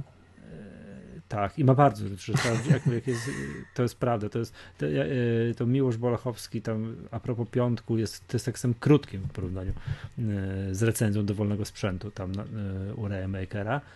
O Jezu, nie wiem czy widziałeś jak ktoś zrobił Ironmana teraz w Las Vegas. Widziałeś to może? Jest wpis chyba z dzisiaj albo z wczoraj. Nie. Przepraszam, tak tutaj skaczę po tematach. Chyba jest promocja Polara V800 tam właśnie w Las Vegas. I za jakiegoś zawodowego chyba triatlonistę wzięli, którzy tak najpierw przepłynął 3,8 km w basenie. Wyobrażasz sobie w basenie. No dobra, okej. No wiesz, no treningi po 5 km rano mają. Dokładnie, wykonalne. Wysiadł, wskoczył na rower, dojechał w asyście policji 3 km do hali tej targowej, wszedł z rowerem tak po ruchomych schodach, zamontował rower na trenażerze. Przejechał 180 km w 4,5 godziny. Oszalałbym, no ale dobra, nie? Zszedł z tego, wiesz, rozmawiał z ludźmi, udzielał wywiadów i tak dalej, nie? W tak zwanym międzyczasie. Zszedł z tego roweru, wszedł na bieżnię, przebiegł 42 km, no tam 40 km i ostatnie 2 km zszedł z bieżni i pobiegł gdzieś tam, no, pobiegł już ulicami gdzieś do jakiejś takiej mety, którą mu wybudowali. O kurczę. To trzeba być twardym psychicznie. Ale wiesz co, powiem ci coś bardzo... Raz na bieżni, no, przebiegłem chyba z 10 km na bieżni, czy tam może 11, myślałem, że oszaleję z nudów.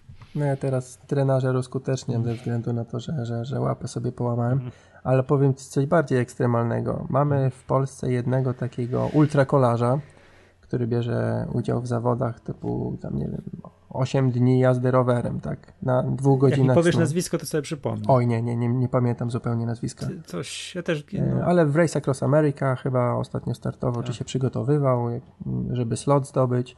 No w każdym bądź razie, żeby przetestować, no nie tyle siebie, co załogę, z którą miał jechać na zawody, no bo tam wiadomo, z supportem jakby jedziesz, który cię wspiera, żeby przygotować ten support, sprawdzić, czy on się sprawdzi, masło myślane,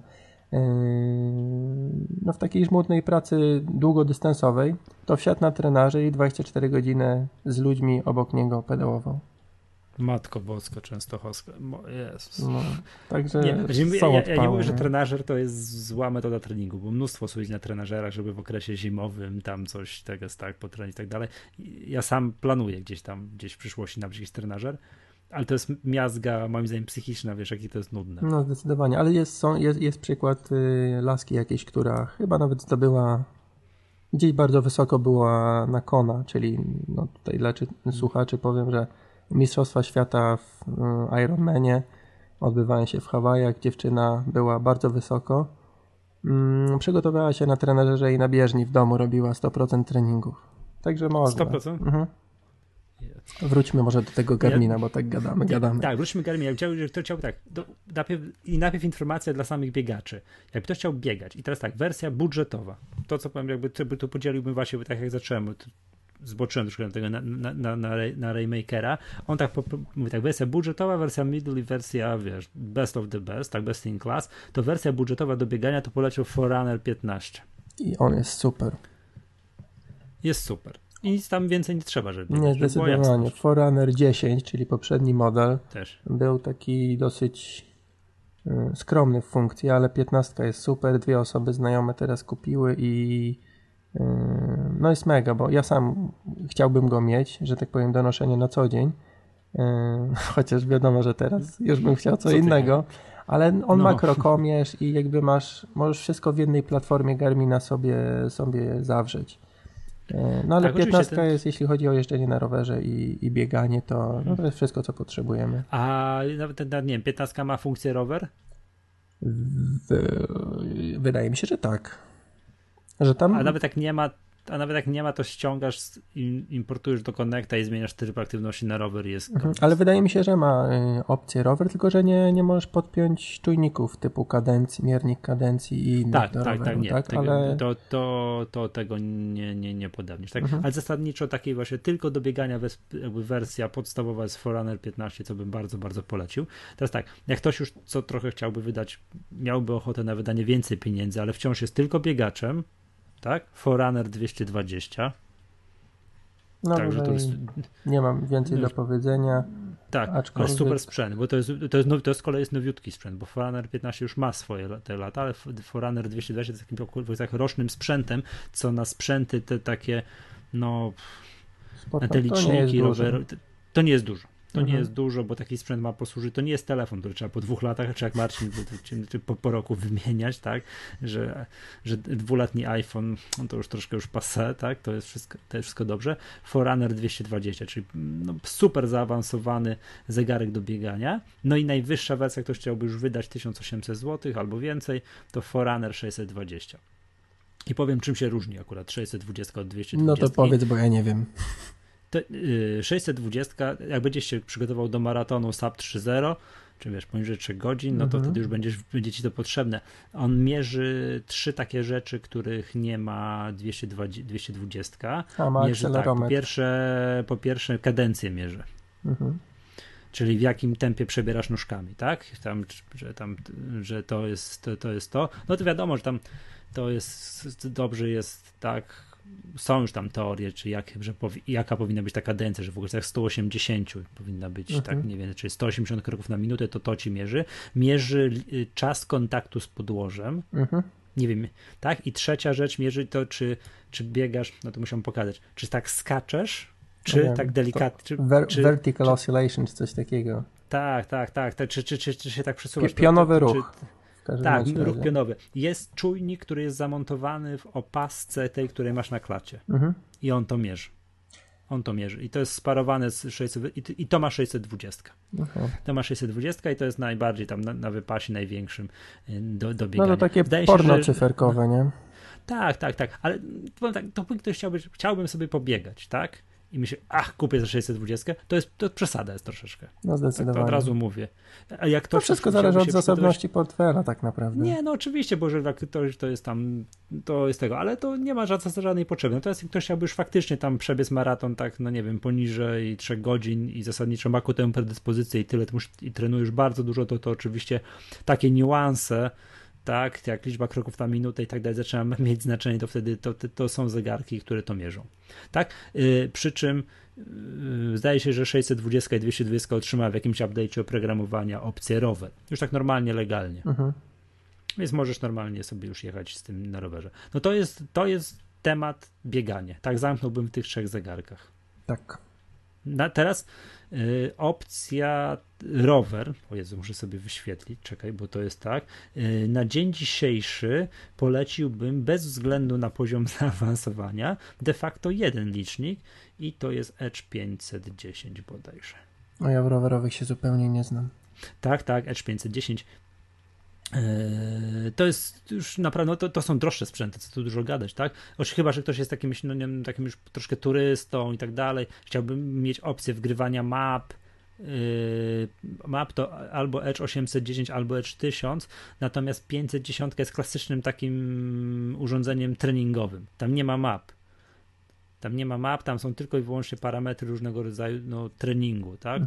To oczywiście Edge 510, żeby była jasność, cała drużyna Garmin, ta profesjonalna drużyna kolarska Garmin jeździ z Edge'em 510. No tak, no, to ma być urządzenie do pracy, tak? Tak, to jest Edge 510, tak? To bym to polecił. No i teraz rzecz, którą tak, teraz cały świat już o niczym innym nie mówi, tylko o triatlonie, teraz wszyscy chcą być triatlonistami, no to tutaj bym polecił, no i to tak właśnie. Czekaj, skoncentrujmy się.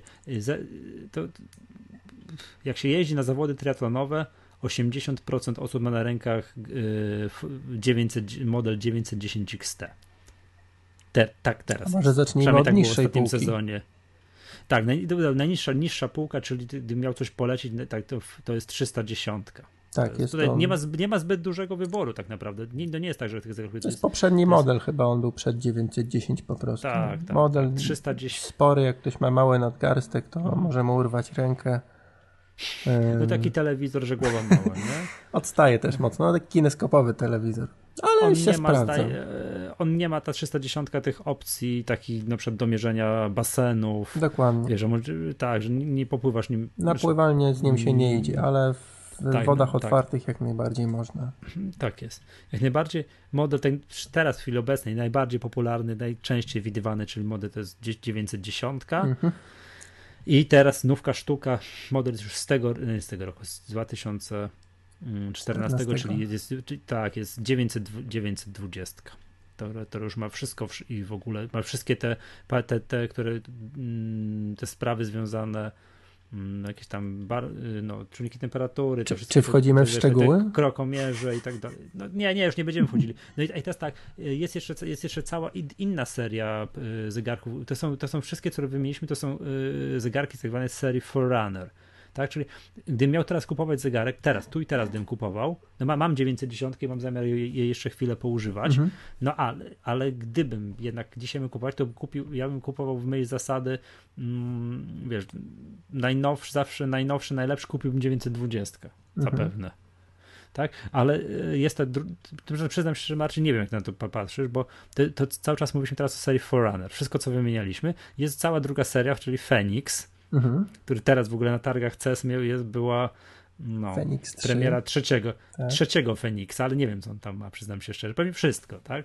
Fenix 3, wiem co ma, tam już takie, może zrobi ze zwykły zegarek, takie już okrągłe tarcze, która też jest marką, to jest marka Garmina, ale robi jak podobno kompletnie inny zespół niż całą serię Forerunner.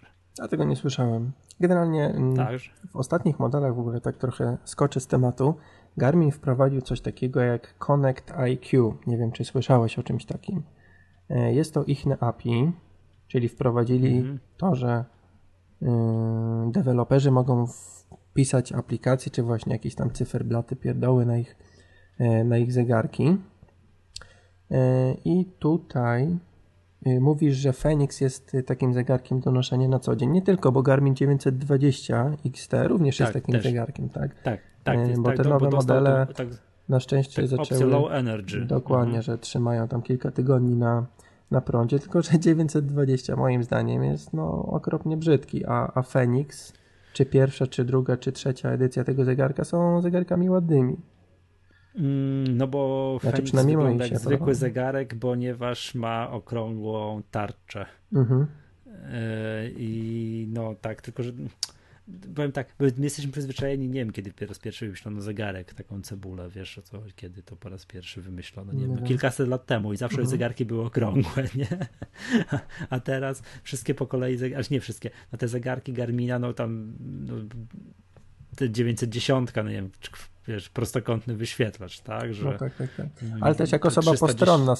postronna spojrzy, która się nie zna na temacie, na tego 920, wiesz, to jest topowy model, mierzy ci wszystko, a tutaj wygląd jest taki, że masz kwadrat na ręce, a z tego kwadratu 60% powierzchni zajmuje wyświetlacz. Wiesz, jak kiedyś takie stare kalkulatory były. W zegarku, nie? No to wygląda tragicznie, aczkolwiek zegarek jest pierwsza klasa, jeśli chodzi o przeznaczenie treningowe. Nie, to prawda, że 920, ja też nie potrafię powiedzieć co, ale to nie jest to nie jest jakiś najpiękniejszy zegarek. O ile na przykład 910 uznaję za ładny zegarek. Tak mi też się podoba. Tak, to 900, to coś jest z nią nie tak. Nie potrafię powiedzieć, a Feniksy są fajne. A w 910 masz, wyświetlacz wypełnia ten przód, tą twarz tego zegarka. W 920 jednak jest spora część niewykorzystana. Nie wiem czemu, ale tak sobie to wygląda. Ciekawostką jest dla mnie, że Fenix robi inna ekipa, inna część jakby Garmina. Tak. Bo Fenix to jest... Tak, mi się wydaje... Jakby krok zawsze w przód przed tymi 910, 920, bo on zawsze, dwójka też wychodziła chwilę później niż ten Garmin 910 XT. No i on jest taki bardziej też dla podróżników. Tam ma parę parę dodatków. No i wczoraj wyszły Garmin Fenix 3. Przyznam się szczerze, nie wiem jeszcze co ma, także jak zamrzę się to wszystko. Nie, tak się już, a po pierwsze gorzej wygląda, nie podoba mi się to, że już Fenix 3, no ale to jest dobra, to pal licho, ale tam właśnie ma takie rzeczy, wiesz, że już taki tradycyjny zegarek może sobie wgrać, no jakieś tam, musiałbym poczytać, na pewno różnice. Są to też smart zegarki, tak? Masz jakieś potwierdzenia. Tak. No i wydał też Garmin ten zegarek, jak on się nazywa? Jest Vivo Active i jest Epix. Tak, no i Vivo Active. Jak się nazywa? Epix. Tak. Epix należy jakby do tej grupy zegarków Adventure, czyli tak jak Feniksy, które możesz sobie jakąś mapę obejrzeć na nich, możesz sobie zapisać waypointy i później kompas cię doprowadzi do nich. No takie nie tylko, oczywiście możesz na nich... Czy nie treningowy zegarek? Wiesz co, no Fenix ma wszystko, tak, na przykład, więc Fenix jest jak najbardziej treningowym. A to mówisz o Fenixie, ten Epix jest jeszcze bardziej... Podejrzewam, że będzie tańszy, ale nie wiem, czy na nim można treningi robić. Tak? Jest najdroższy. W każdym razie Garmin robi też nawigację, więc to jest jakby bardziej w stronę właśnie wspinaczki, jakiejś góry, wycieczki, no takie adventure bardziej rzeczy właśnie. O, znalazłem. Na niezawodnej stronie DC Rainmaker.com i porównanie wszystkich wariantów, wszystkiego, no i tak patrzę po parametrach i te wszystkie trzy teraz topowe zegarki Garmina, czyli 920 XT, Fenix 3 i Garmin Epix. I wszystko ma wszystko. Wszystkie zegarki mają wszystko, żeby była jasność. I 920 $449, Fenix 3 $499 i ten Epix $549 jest najdroższy. A to nie wiem czemu. Pewnie przez tę mapę. Możliwe. Pewnie. No i Vivo Active jest jeszcze, tak? Czyli ten najtańszy chyba teraz z takich nowych zegarków wysokiej klasy. To z założenia chyba ma być smart zegarek, taki właśnie do noszenia na co dzień. Jest brzydki. Sparowany. Tak, widziałem ktoś na Twitterze, pewnie pisał, że drwal płakał, jak go cios. Ja nie wiem, wyszły. Można czerpać inspirację, czy tam kopiować nawet, tak? Wszyscy widzą, co wychodzi i Garmin wypuszcza coś takiego, jako właśnie ten tani zegarek. No nie, nie biorę tego.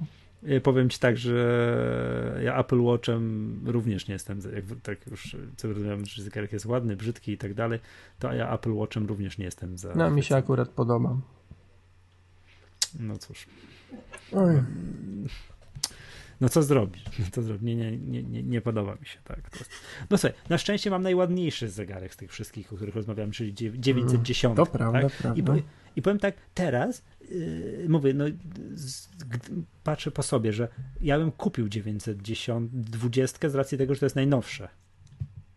Ja jestem zwolennikiem kupowania najnowszego i posiadania jakiegoś sprzętu jak najdłużej, ale 910 jest teraz fajnym jakimś... entry level? Nie o to chodzi. Jakimś tam, wiesz, że fajnym pułapie cenowym. Zegarek, który przed sekundą kosztował 2000 zł, teraz będzie dużo tańszy. To o to po 900 chodzi. Zł można kupić te zegarki w bardzo dobrym, idealnym stanie, tylko że używane. Ale już nówkę sztukę można kupić, bo jest obniżona cena przecież. Tak, już ci mówię, będzie 910, czekaj. 900, już popatrz jakieś te ceny, jak to tam wygląda, bo teraz tak, te zegarki mają to do siebie, że można je kupować, jakby to powiedzieć, na raty, tak? W sensie, widzę, że już jest Garmin Fenix 3 będzie kosztował nas 2400. On będzie w dwóch cenach w ogóle, bo są trzy wersje kolorystyczne, w tym jedna jest Sapphire i ma szafirowe szkło i tam inną bransoletę. Tak, czy Fenix 2 stanieje teraz do 1640.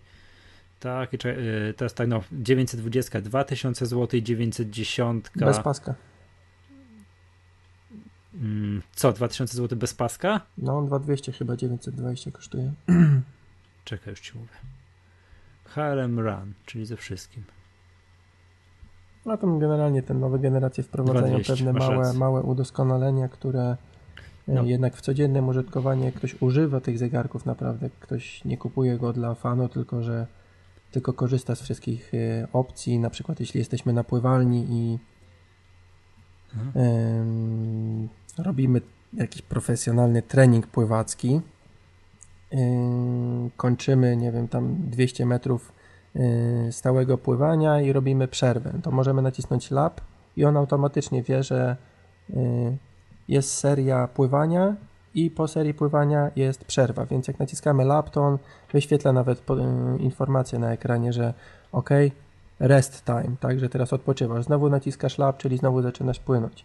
Tak samo możesz ustawić tam za pomocą dwóch przyciśnień właściwie, że to się nazywa drill, czy coś, jakaś taka nazwa jest, że na przykład płyniesz z deseczką z przodu, tak, że nogami płyniesz tylko, no bo wtedy jakby zegarek ci nie wykrywa ruchu ręką. Ruchu, dokładnie.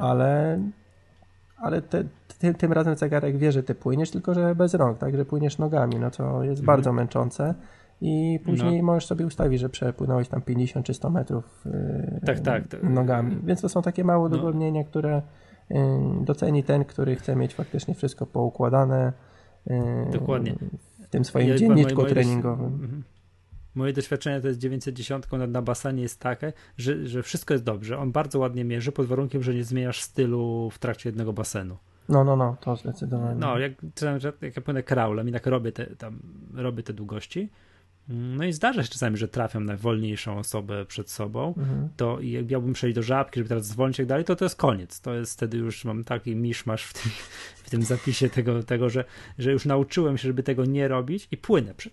Wyprzedzam na trzeciego, traktuję to jako element treningu. Przepływasz po osobie po prostu, hardcorem jesteś. Tak, przepływam po osobie. Ty wiesz, posłuchaj, w triatlonie sam dobrze wiesz, że przy starcie jest pralka, tam jest ogień, wtedy nikt na nikogo nie patrzy, nikogo nie przeprasza, nic nie jest.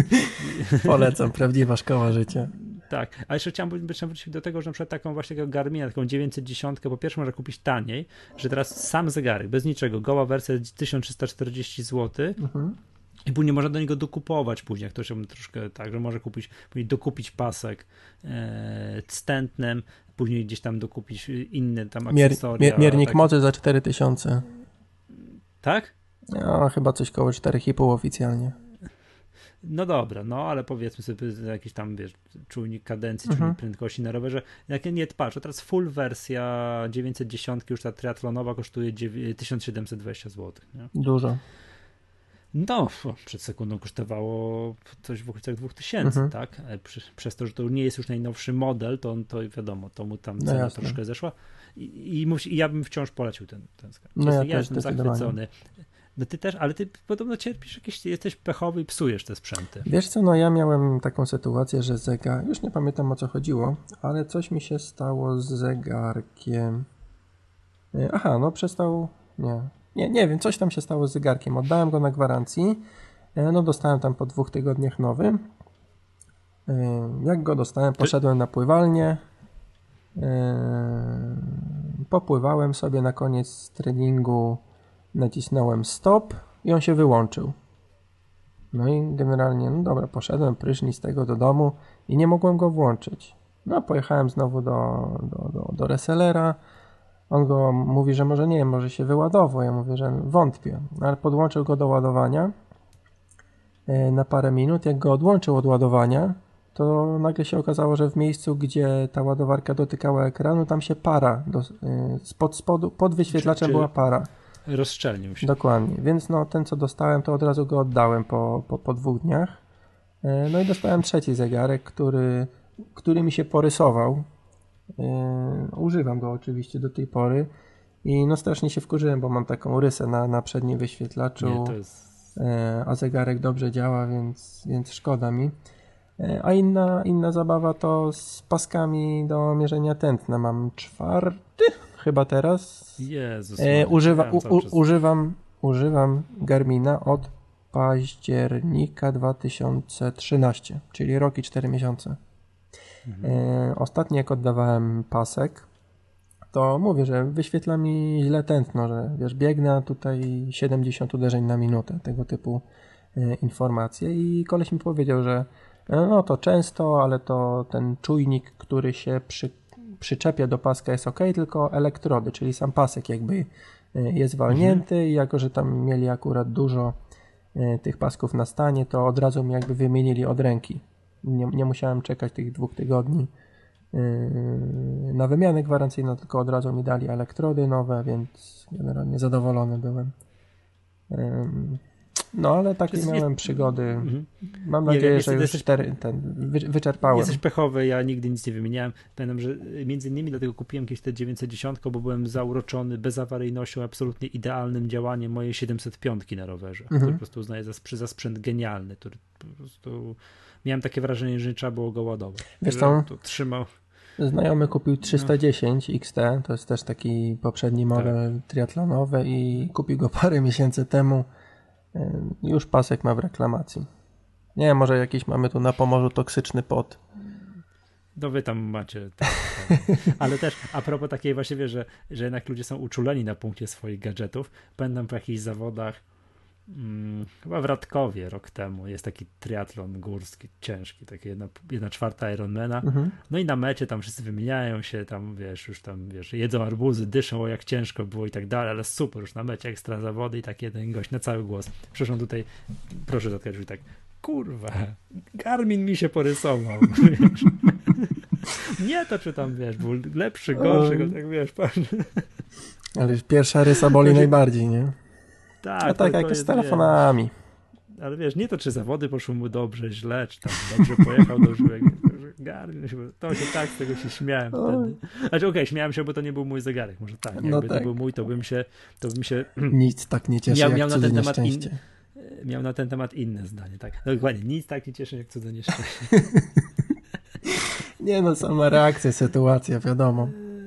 To jest takie dowcipy, że co najbardziej boli inwestora giełdowego? Nie własna strata, tylko wtedy jak kolega zarabia więcej, nie? Jak ty możesz zarabiać, ale kolega zarabia więcej, to jest niedobrze. I co najbardziej cieszy inwestora giełdowego? Jak kolega traci więcej. Ty też możesz tracić, ale kolega traci więcej, to jest wszystko w porządku, to jest wtedy super. Oj. Dobrze, słuchaj, powiem tak, troszkę ten Garmin tutaj jakby zmonopolizował naszą dyskusję, ale ja przyznaję się od razu, że nie jestem w stanie nic powiedzieć o konkurencyjnych sprzętach. A ja jestem jedną bardzo ciekawą rzecz. No i wiedziałem, że powinieneś być właściwą osobą. Wiesz co, ostatnio porównywałem, bo kombinowałem, co tam bym mógł, na co bym mógł wymienić mojego 910. Czy za dużo masz pieniędzy? Na co mógłbyś wydać pieniądze? No nie, właśnie nie mam, bo rower kupiłem, więc na nic. Ale patrzałem porównanie Polara V800, który też jakoś tam niedawno temu wyszedł, z 920, czyli z jakby dwa topowe modele dedykowane dla triatlonistów. I no tam Polar paru rzeczy nie miał, ale proszę pana, tętno podczas pływania. Idziesz z paskiem na pływalnię, Polar ci mierzy tętno podczas pływania. I to jest akurat fajna rzecz, użyteczna, bo jeśli ćwiczysz już, trenujesz tam według jakichś stref i tak dalej, te strefy są dla każdej dyscypliny, jeśli chodzi o mleczan w mięśniach, no już nie będę się w szczegóły tutaj wchodził, ale dla każdej dyscypliny sportu jakby inny wysiłek powinien być przy treningu. No tutaj fajna sprawa jest, żeby mieć jednak mierzone tętno. Ty też coś jest, możesz powiedzieć, że na bieganiu mam o wiele wyższe tętna niż na rowerze. No to jest standard, tak, nie? To jest, żebym się doprowadził z takich do takiego tętna wysokiego na rowerze, jak przy bieganiu, no to jest ogień pod górkę i musimy się ścigać z chłopakami. I wtedy pieczenie w nogach. Musi być ogień straszliwy, nie?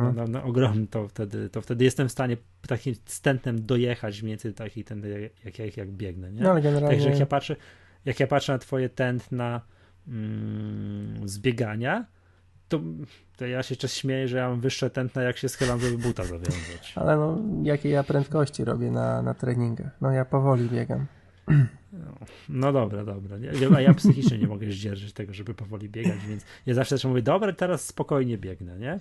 Biegnę, ale kurde, jakoś tak podkręcę. Żeby hamulec trzeba zrzucić. Ale wiesz co, tu też taka rada dla tych, co może zaczynają przygodę. Na każdym treningu trzeba pobić samego siebie z poprzedniego swoją treningu. Drogą, ale trudniej jest biec często gęsto przy niższym tętnie i nawet nie mówię tutaj o tym, że jest nuda, ale może też zauważysz coś takiego, że ciężko ci się biegnie, a jak trochę przyspieszysz, serce przyspieszy i jest taka świeżość.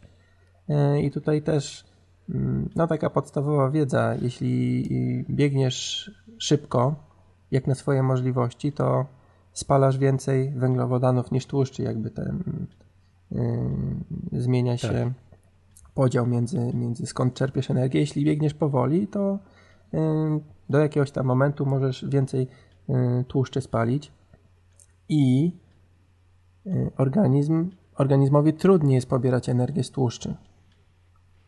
To łatwiej czerpać węglowodany czy tam węglowodany, to jest łatwiej po prostu organizmowi czerpać z tego źródła energii, a jak biegniesz wolniej, to organizm próbuje więcej energii z tłuszczy, z rozbijania tłuszczy i po prostu dlatego może ten wysiłek nawet się wydawać większy, mimo że biegniesz wolniej.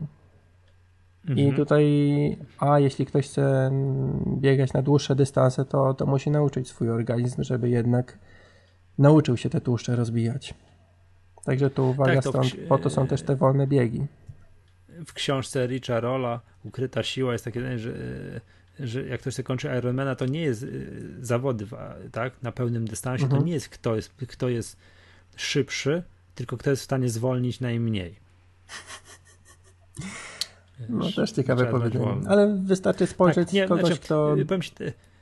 Powiem ci Marcin, masz rację, to te treningi w pierwszym zakresie, czyli tam poniżej pierwszego progu tlenowego, oczywiście też są potrzebne, żeby tam bazę nabić i tak dalej. Ja patrzę już z punktu twojego widzenia, bo ty mówiłeś, że tam jakiś czas temu trenowałeś z trenerem. Moja teoria jest taka, do połówki Ironmana można się przygotować, jeżeli chcesz, mówimy o kończeniu, nie o tam jakieś jak chciałbyś powyżej 5 godzin, no to jak zapraszam już do treningu specjalistycznego, nie? Do połówki Ironmana i człowiek jest w stanie sam w miarę przygotować. Taki ogólnie sprawny, który coś tam trenuje i tak dalej, żeby skończyć. Żeby to jakoś tam skończyć, żeby to porządnie wyglądało i na mecie, no nie tak jak ja ostatnio. No ale to były jakby inne. Inne okoliczności, ale żeby skończyć, żeby to powiedzmy, że tam do tego. Natomiast wszystko co powyżej, czyli już pełny Ironman, to już faktycznie trener by się przydał. Ja tak gdzieś mam, że jak w tym roku wszystko będzie dobrze, tam nie pokończę to, co mam pokończyć i wszystko będzie dobrze i bym się kiedyś tam w kolejnych latach przygotowywał do pełnego dystansu, no to bym chyba to wtedy już wszystko to, co mówisz, czyli jakiś tam trener i już trening specjalistyczny musiałbym włączyć. Bo nie ukrywam, że teraz ja jestem straszny, że tak powiem, jest mi bardzo ciężko biegać wolno. To ja nie poza tyle trenuję, jestem najlepszy na dzielni, że się tak wyrażę, muszę nie? pokazać. Tak, że jak ja biegnę, to ktoś biegnie na treningu i ktoś biegnie szybciej ode mnie. To jest niedopuszczalne, nie? W okolicy, u mnie na osiedlu najszybciej biegam ja. Do widzenia, tak? Jak ktoś biega szybciej, to baseballem go.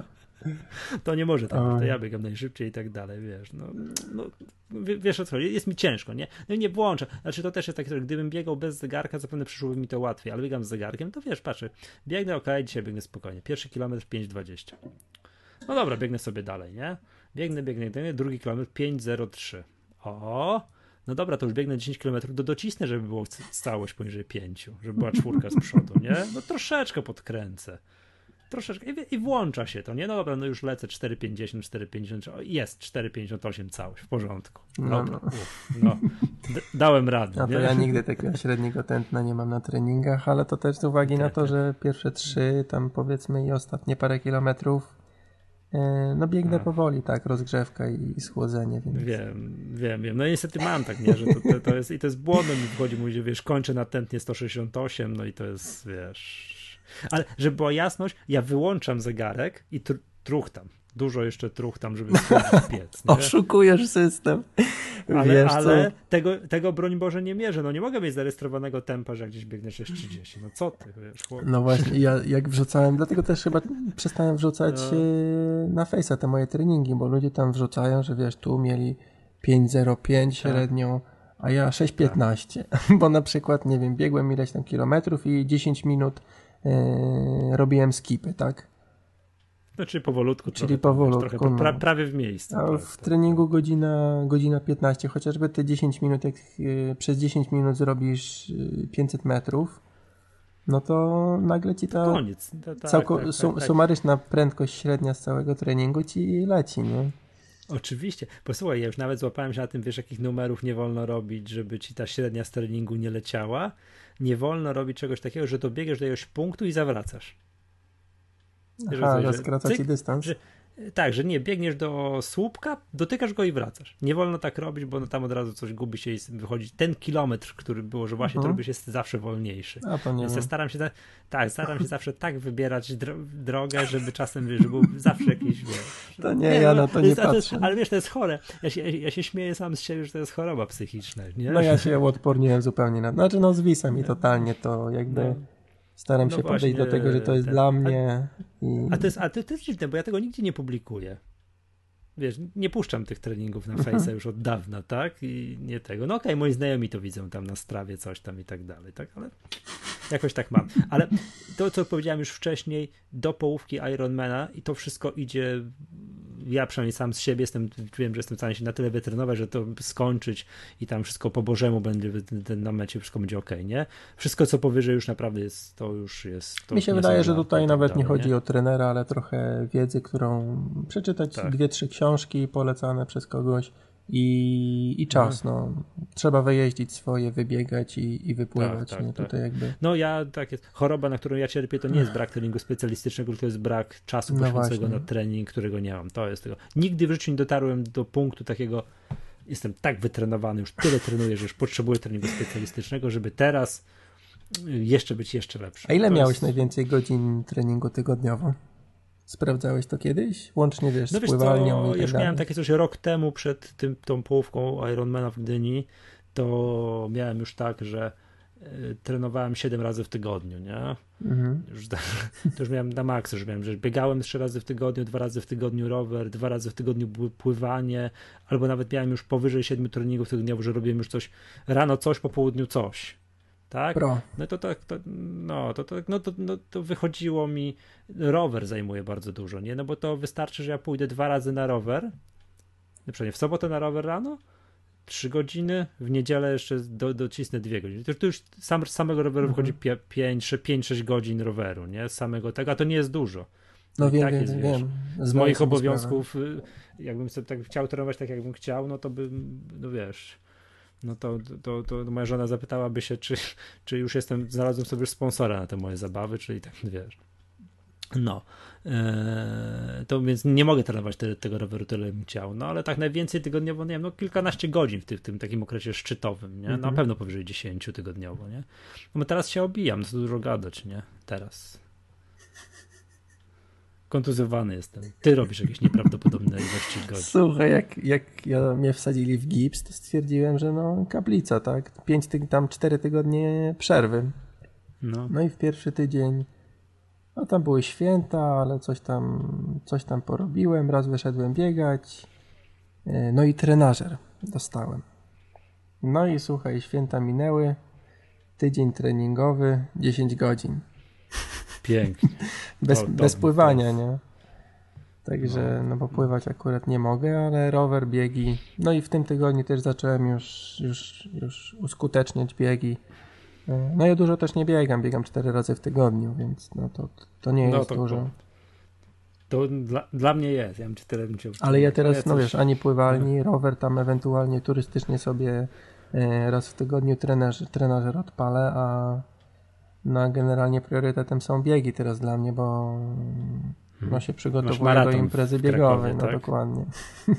Ten z ciekawości na jaki czas, tak z grubsza, bo na jakąś średnią? Wiesz co, no nim zacząłem trenować, to myślałem o 3:30, ale teraz jak tak słucham ludzi i widzę, co się dzieje na treningach, to to nie, to by, no dobiec do mety. Nie, no co ty gadasz? Znaczy no trójka z przodu powinna być. Trójka nie? Trójka z przodu to byś, to wiesz, z przerwą na 2 espresso tam po drodze, nie? To ile? To 3:30, jak to się 5:0? 5:0, no. Znaczy no bez 200 metrów, nie? No to ja tam gdzieś mam Berlin do poprawki, bo z racji kontuzji w tym roku nie wziąłem udziału, to wiesz, mam rok bez maratonu, jestem zły, to no 3:45, nie? Taki mam cel, także gdzieś tam mam 3:53 z Wrocławia sprzed 1,5 roku, sprzed roku w zasadzie, tak? A to był temu pierwszy, bo wtedy chciałem, że z trójka z przodu, miałem ten cel, tak? Trójka z przodu, tak? I wyszło mi 3:53. No to jest, wiesz, dziś teraz wtedy to było dla mnie osiągnięcia, a teraz patrzę, to jest żałosne tempo 5:41.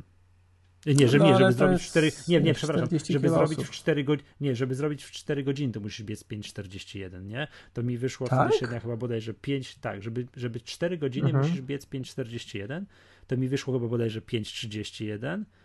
A żeby zrobić 3,45, to musisz biec tempem 5,21. No czyli no proszę cię.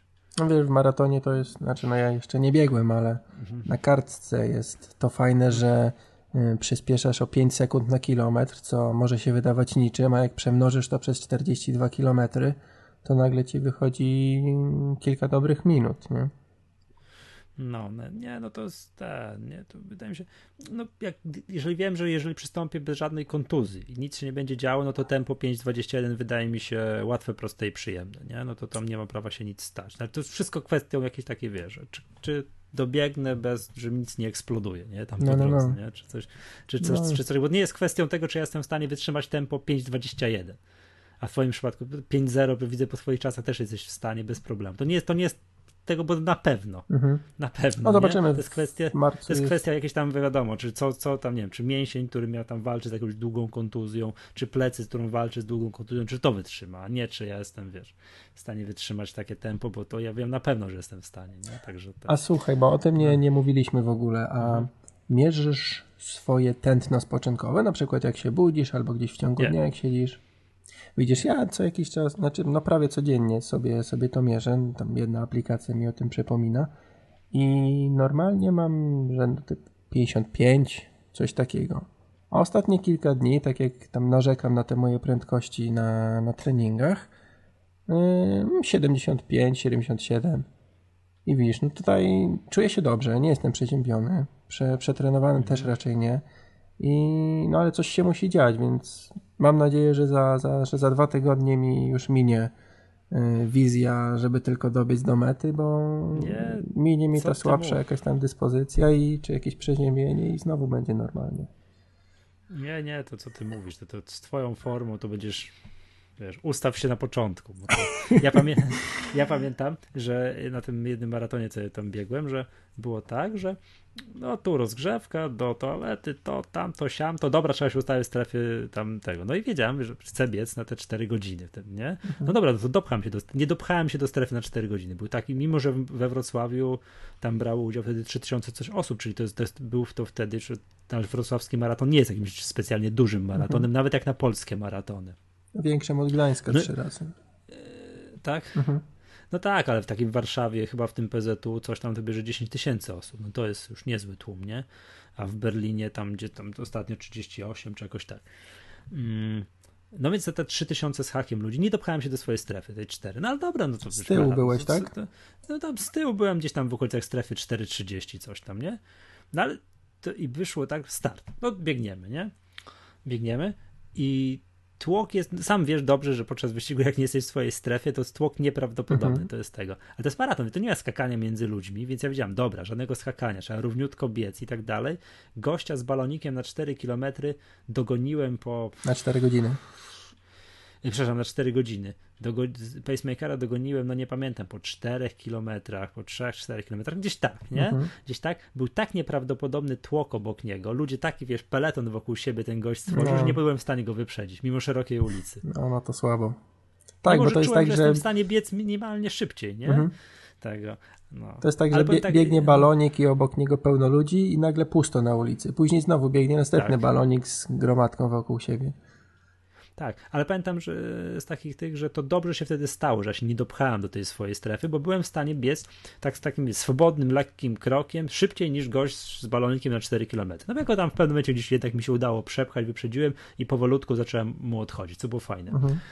Że gdybym był w swojej strefie od początku, to bym od początku biegł szybko, a to, że przez to, że ja byłem tam w dużo wolniejszej strefie, to te pierwsze 4-5 km wyszło mi dosyć wolno. Dużo wolniej niż mogłem biec i to jest dobre było, bo się bardzo ładnie dogrzałem,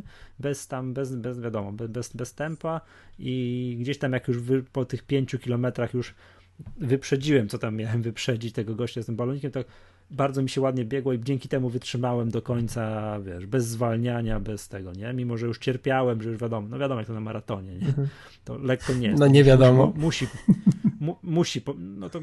musi poboleć tam od pewnego momentu, nie? Lekko na zagryzionych zębach, trzeba tak powiedzieć, nie wytrzymam, nie stanę, więc dobiegnę, to dobiegłem na tempie, nie? Nie bez zwalniania, no przyspieszając na końcu.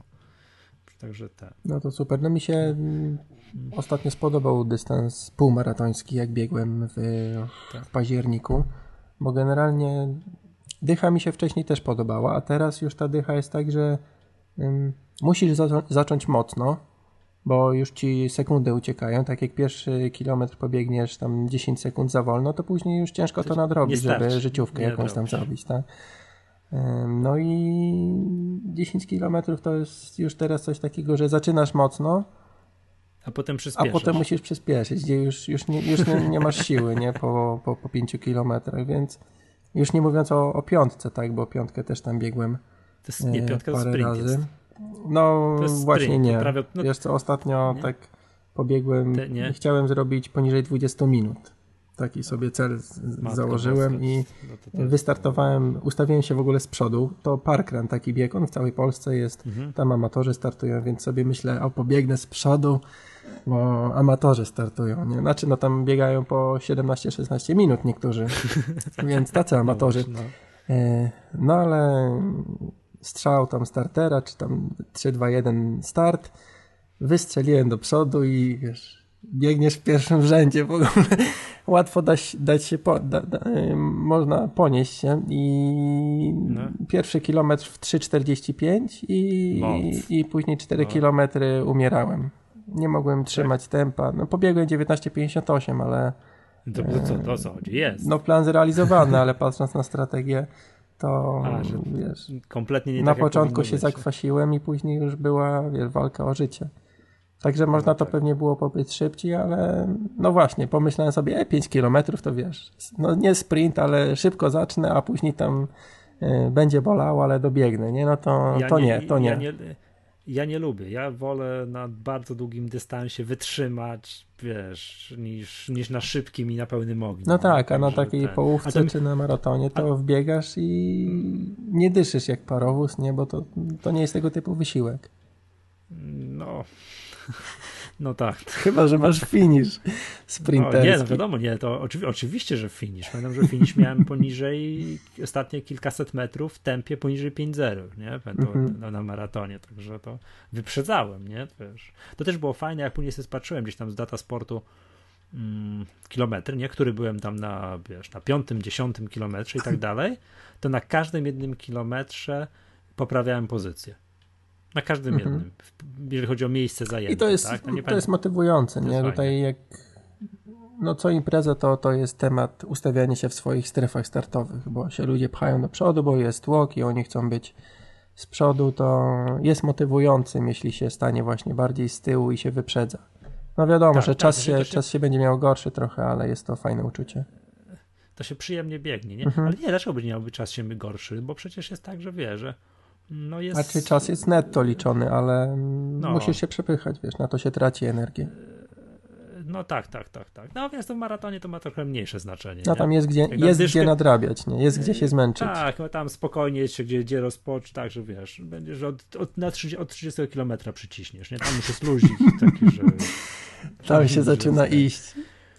Tak, nie, ale wiem, że to, co mi bardzo przeszkadzało na maratonie, to powiem, że wrocławskim, to powiem, że to cierpiałem już bardzo, że u nas we Wrocławiu jest tak, że na 36 kilometrze przebiega się przez wrocławski rynek. To jest bardzo spektakularne dla kibiców. Kostka brukowa. To jest masakra. Ale wiesz, coś, co jest kompletnie nie przeszkadza na rodzinnym spacerze, wiesz, z żoną i dziećmi, nie? Że po prostu idziesz z kostką, po prostu nic w ogóle nie wiesz o tym, nie? No. To nagle biegniesz i masz wrażenie, że kontuzja po prostu za chwilę. No, ci łamią stopę po prostu. Tak, że po prostu wiesz, że to nierówno, że po prostu to bardzo mi przeszkadzało. To był najmniej przyjemny fragment, nie? Że to tam musiałem, wiesz... Ja w Gdańsku na biegu Westerplatte 10 km, 10 tysięcy metrów i tam też końcówka, ulica Długa w Gdańsku, 8-9 kilometr też kostka brukowa i dramat, jednak ta podeszwa, wiesz, boli. Mimo, że to tylko dycha była. No, a tam na 36, gdzie generalnie już jest, wiesz, już trochę walczysz. No, zombie. tak samo już mniej więcej po 30 km każdy zakręt przeszkadza już, bo już jest zakręt. Zaburza ci jakoś to wszystko. No. Zaburza i już jest tak, że no ten, jak to się nazywa, mięśnie jednak, że to jednak jest, ta wewnętrzna noga jest bardziej obciążona i to przeszkadza. No, ale to może ja też, wiesz, jak patrzę ile ty biegasz, to ja tyle, ty wiesz, to będzie bardziej przygotowanie, będzie silniejszy, nie? Bo ja jednak przystąpiłem tego maratonu tak troszkę optymistycznie, po tam, wiesz, 3-4 miesiącach przygotowań biegowych, nie? A pobiegnę sobie. Ale ja jestem wolny, więc niekoniecznie u mnie to musi super wyglądać. Co? Ja jestem wolny, ja zacząłem z bardzo kiepskiego poziomu i to wszystko jakoś mi sprawia trudności.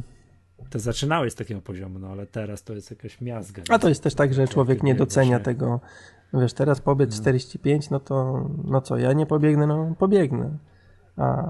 A rok temu, jak sobie myślałeś, Jezu, 45 minut, jak ja bym chciał pobiec, nie, ale to bym musiał na szczudłach tę pierwszą piątkę chyba śmigać. A teraz no człowiek nie docenia jednak tego, że przeszedł przez jakąś tam drogę i doszedł do czegoś tam jednak. Dobrze, słuchaj, znaczy, to tak zrobiło nam się, mieliśmy gadać o, wiesz, o RunKeeperach, Garminach. No to będzie nudny odcinek dla statystycznego słuchacza.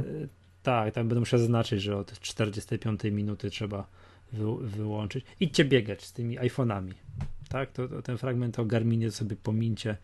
Najważniejsze to idźcie biegać. Klikajcie na fejsie, że ten... klikajcie innych, że jak ktoś tam opublikuje jakiś bieg, to klikajcie, że lubicie to, bo to fajne. No, zróbcie sobie długie wybieganie, 2 godziny do podcastu MacGadka w sam raz.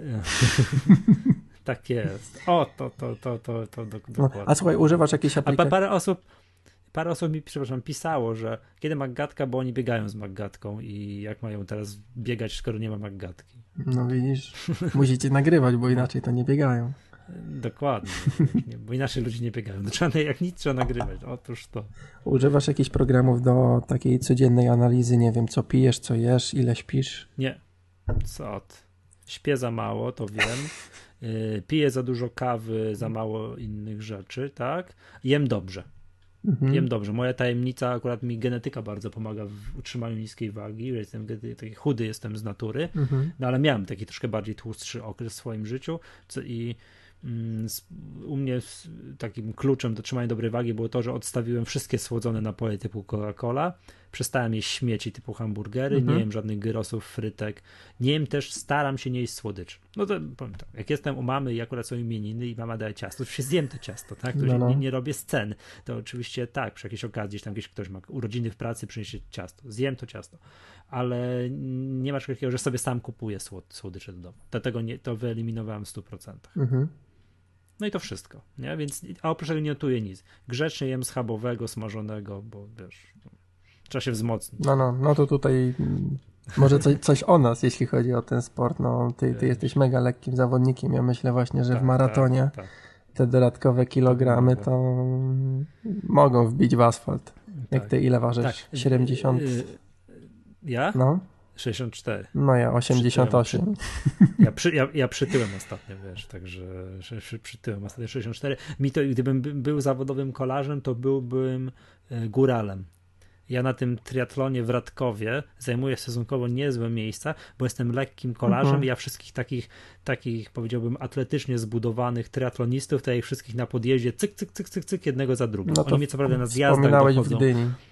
Tak, oni mnie na zjazdach dochodzą i wyprzedzają, ale ja ich znowu pod górkę, znowu cyk wyprzedzam, ale natomiast bardzo cierpię na, jak są jakieś płaskie, trzeba na triatlony takich, że trzeba na płaskim, na czas, to ja jestem słabym czasowcem, bo jestem leciutki tego, to ja w peletonie się musiał schować po to, żeby w górach dobrze jechać. No ale wiesz, w Gdyni największy zarzut chyba w ciągu roku właśnie był do Gdyni, że lokomotywy jeździły całe peletony po trasie.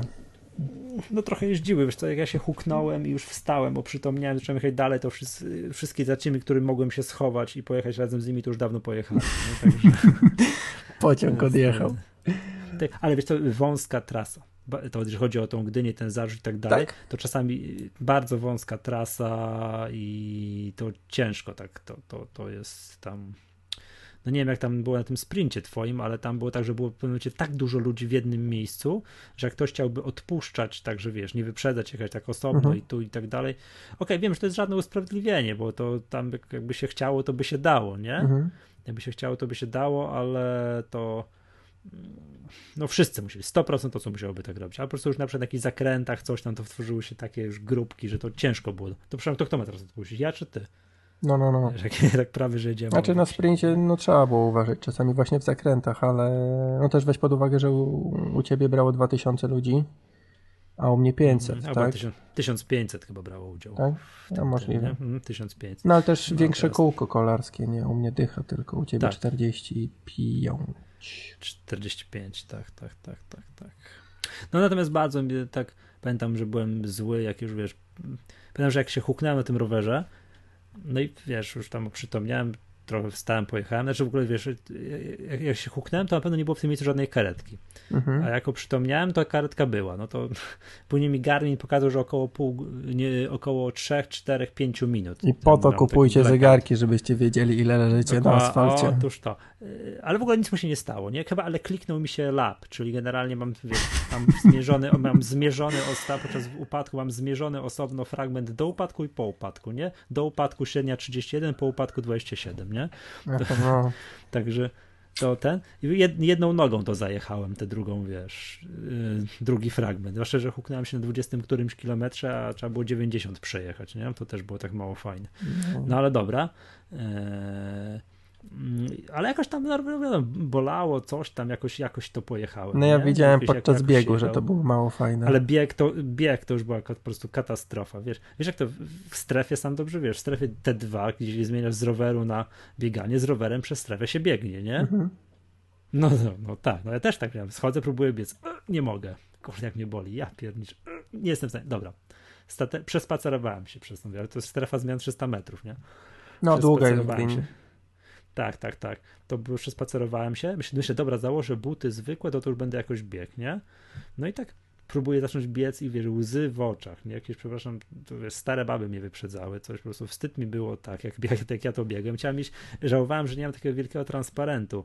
Normalnie biegłbym to szybciej, ale mnie tak boli, że nie mogę. Ale po tobie było widać, byłeś odrapany cały na boku, także... No tak. Nie było tak, że ten upadek był gdzieś ukryty, nie? Tylko... krwawiłaś, że tak powiem, miecho na wierzchu. To straszne, ale po prostu wiesz, katastrofa, ale ten bieg szczególnie, nie, bo wiesz, o ile kiedyś byłem, wiesz, tylko jeździłem na rowerze i czułem się strasznie mocny, to teraz tak naprawdę z tego roweru zrobiła mi się najsłabsza konkurencja przez to, że nie mam czasu jeździć i tam jako tako pływam, jakoś tak wrodzone mam, że przyzwoicie w miarę pływam, także tam nieźle z tej wody wychodzę i bieg, to wiadomo, biegam, tak, więc miałem nadzieję, że moje główne obawy co do tego startu w tej Gdyni to był rower. Jakoś dotyrpać się na tym rowerze w tempie, w miarę, nie? I eksplodować na bieganiu. Więc ja czekałem na to bieganie. I to po prostu... Wiesz, chciałem przebiec, chciałem to pobiec na 5.0, nie? Średnie ten półmaraton. Wiesz, ten początek, wiadomo, z 2 km przyzwyczaić nogi, a potem już jakoś biec. No, osłabłbym trochę. 5.05, 5.10. Nie pamiętam, jak chyba 6.30 czy coś takiego dobiegłem, nie? Czy jakoś takie. No, na pewno ponad 2 godziny grubo. Jakaś taka, że na. No to nie ma co liczyć jakby tego, wiesz, jak człowiek jest poharatany. Ale dokończyłeś zawody. Tak, myśl zasady, zawody zapłacone muszą być skończone. Dowbor się wycofał, tak? Na tych zawodach. Co ja zrobię? No, nie... Co ja zrobię?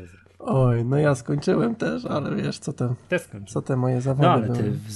Ale ty w znakomitej formie, ty biegłeś końcóweczkę, wiesz, jak maszyna, nie? Ale to dlatego, że ty tam stałeś. Aha, no. Że zawołałeś, że co tych dwóch z przodu nie wyprzedzisz. To ja właśnie po to tam stałem.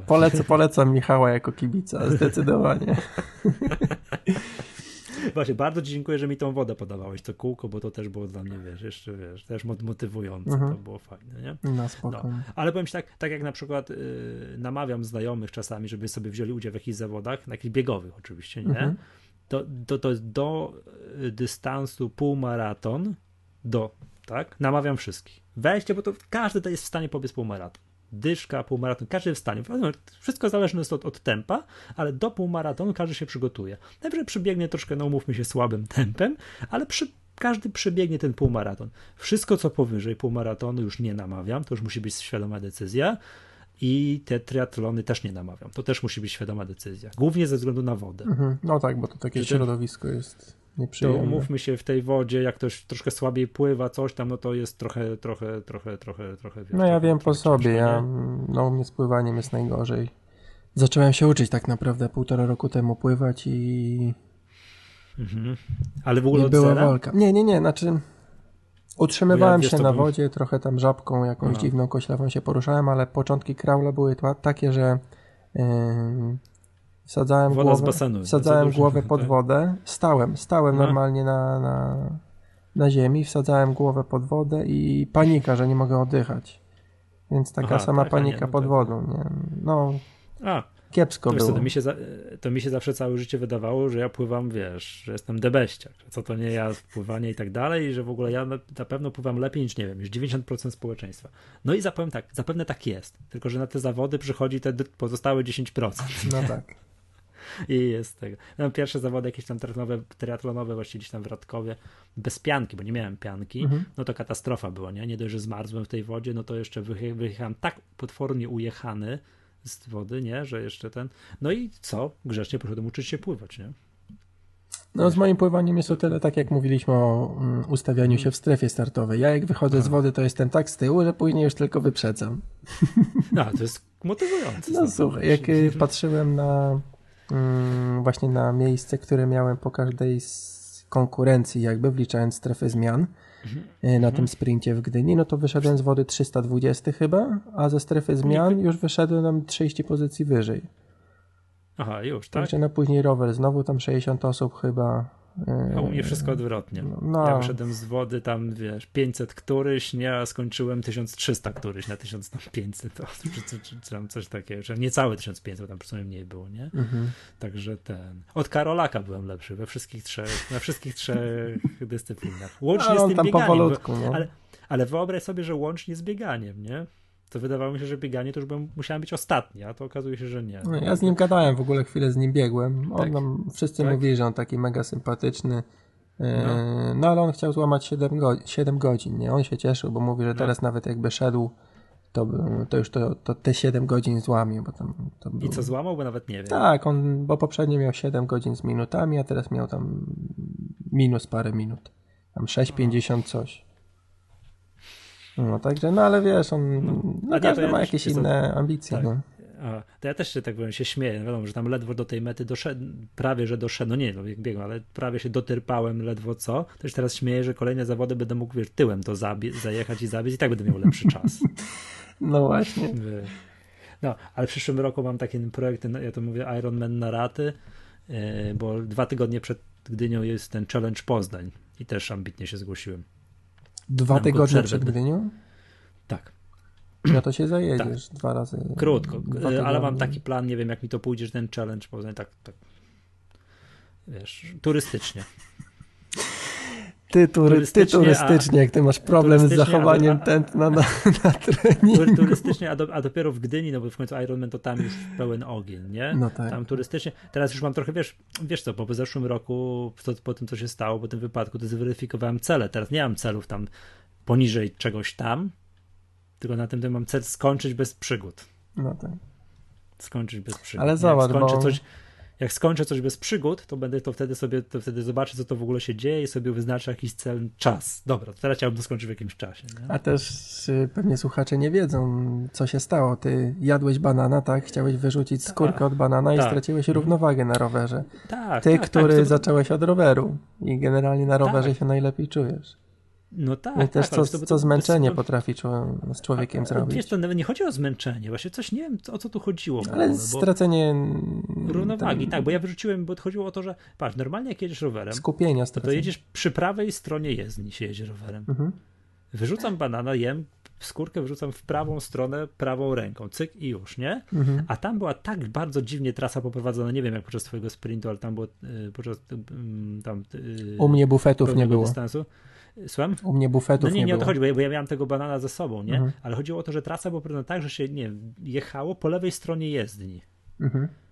A ci, co jechali z naprzeciwka, jechali po drugiej stronie jezdni. Wiesz, że był ruch lewostronny, jak w Anglii. Mhm.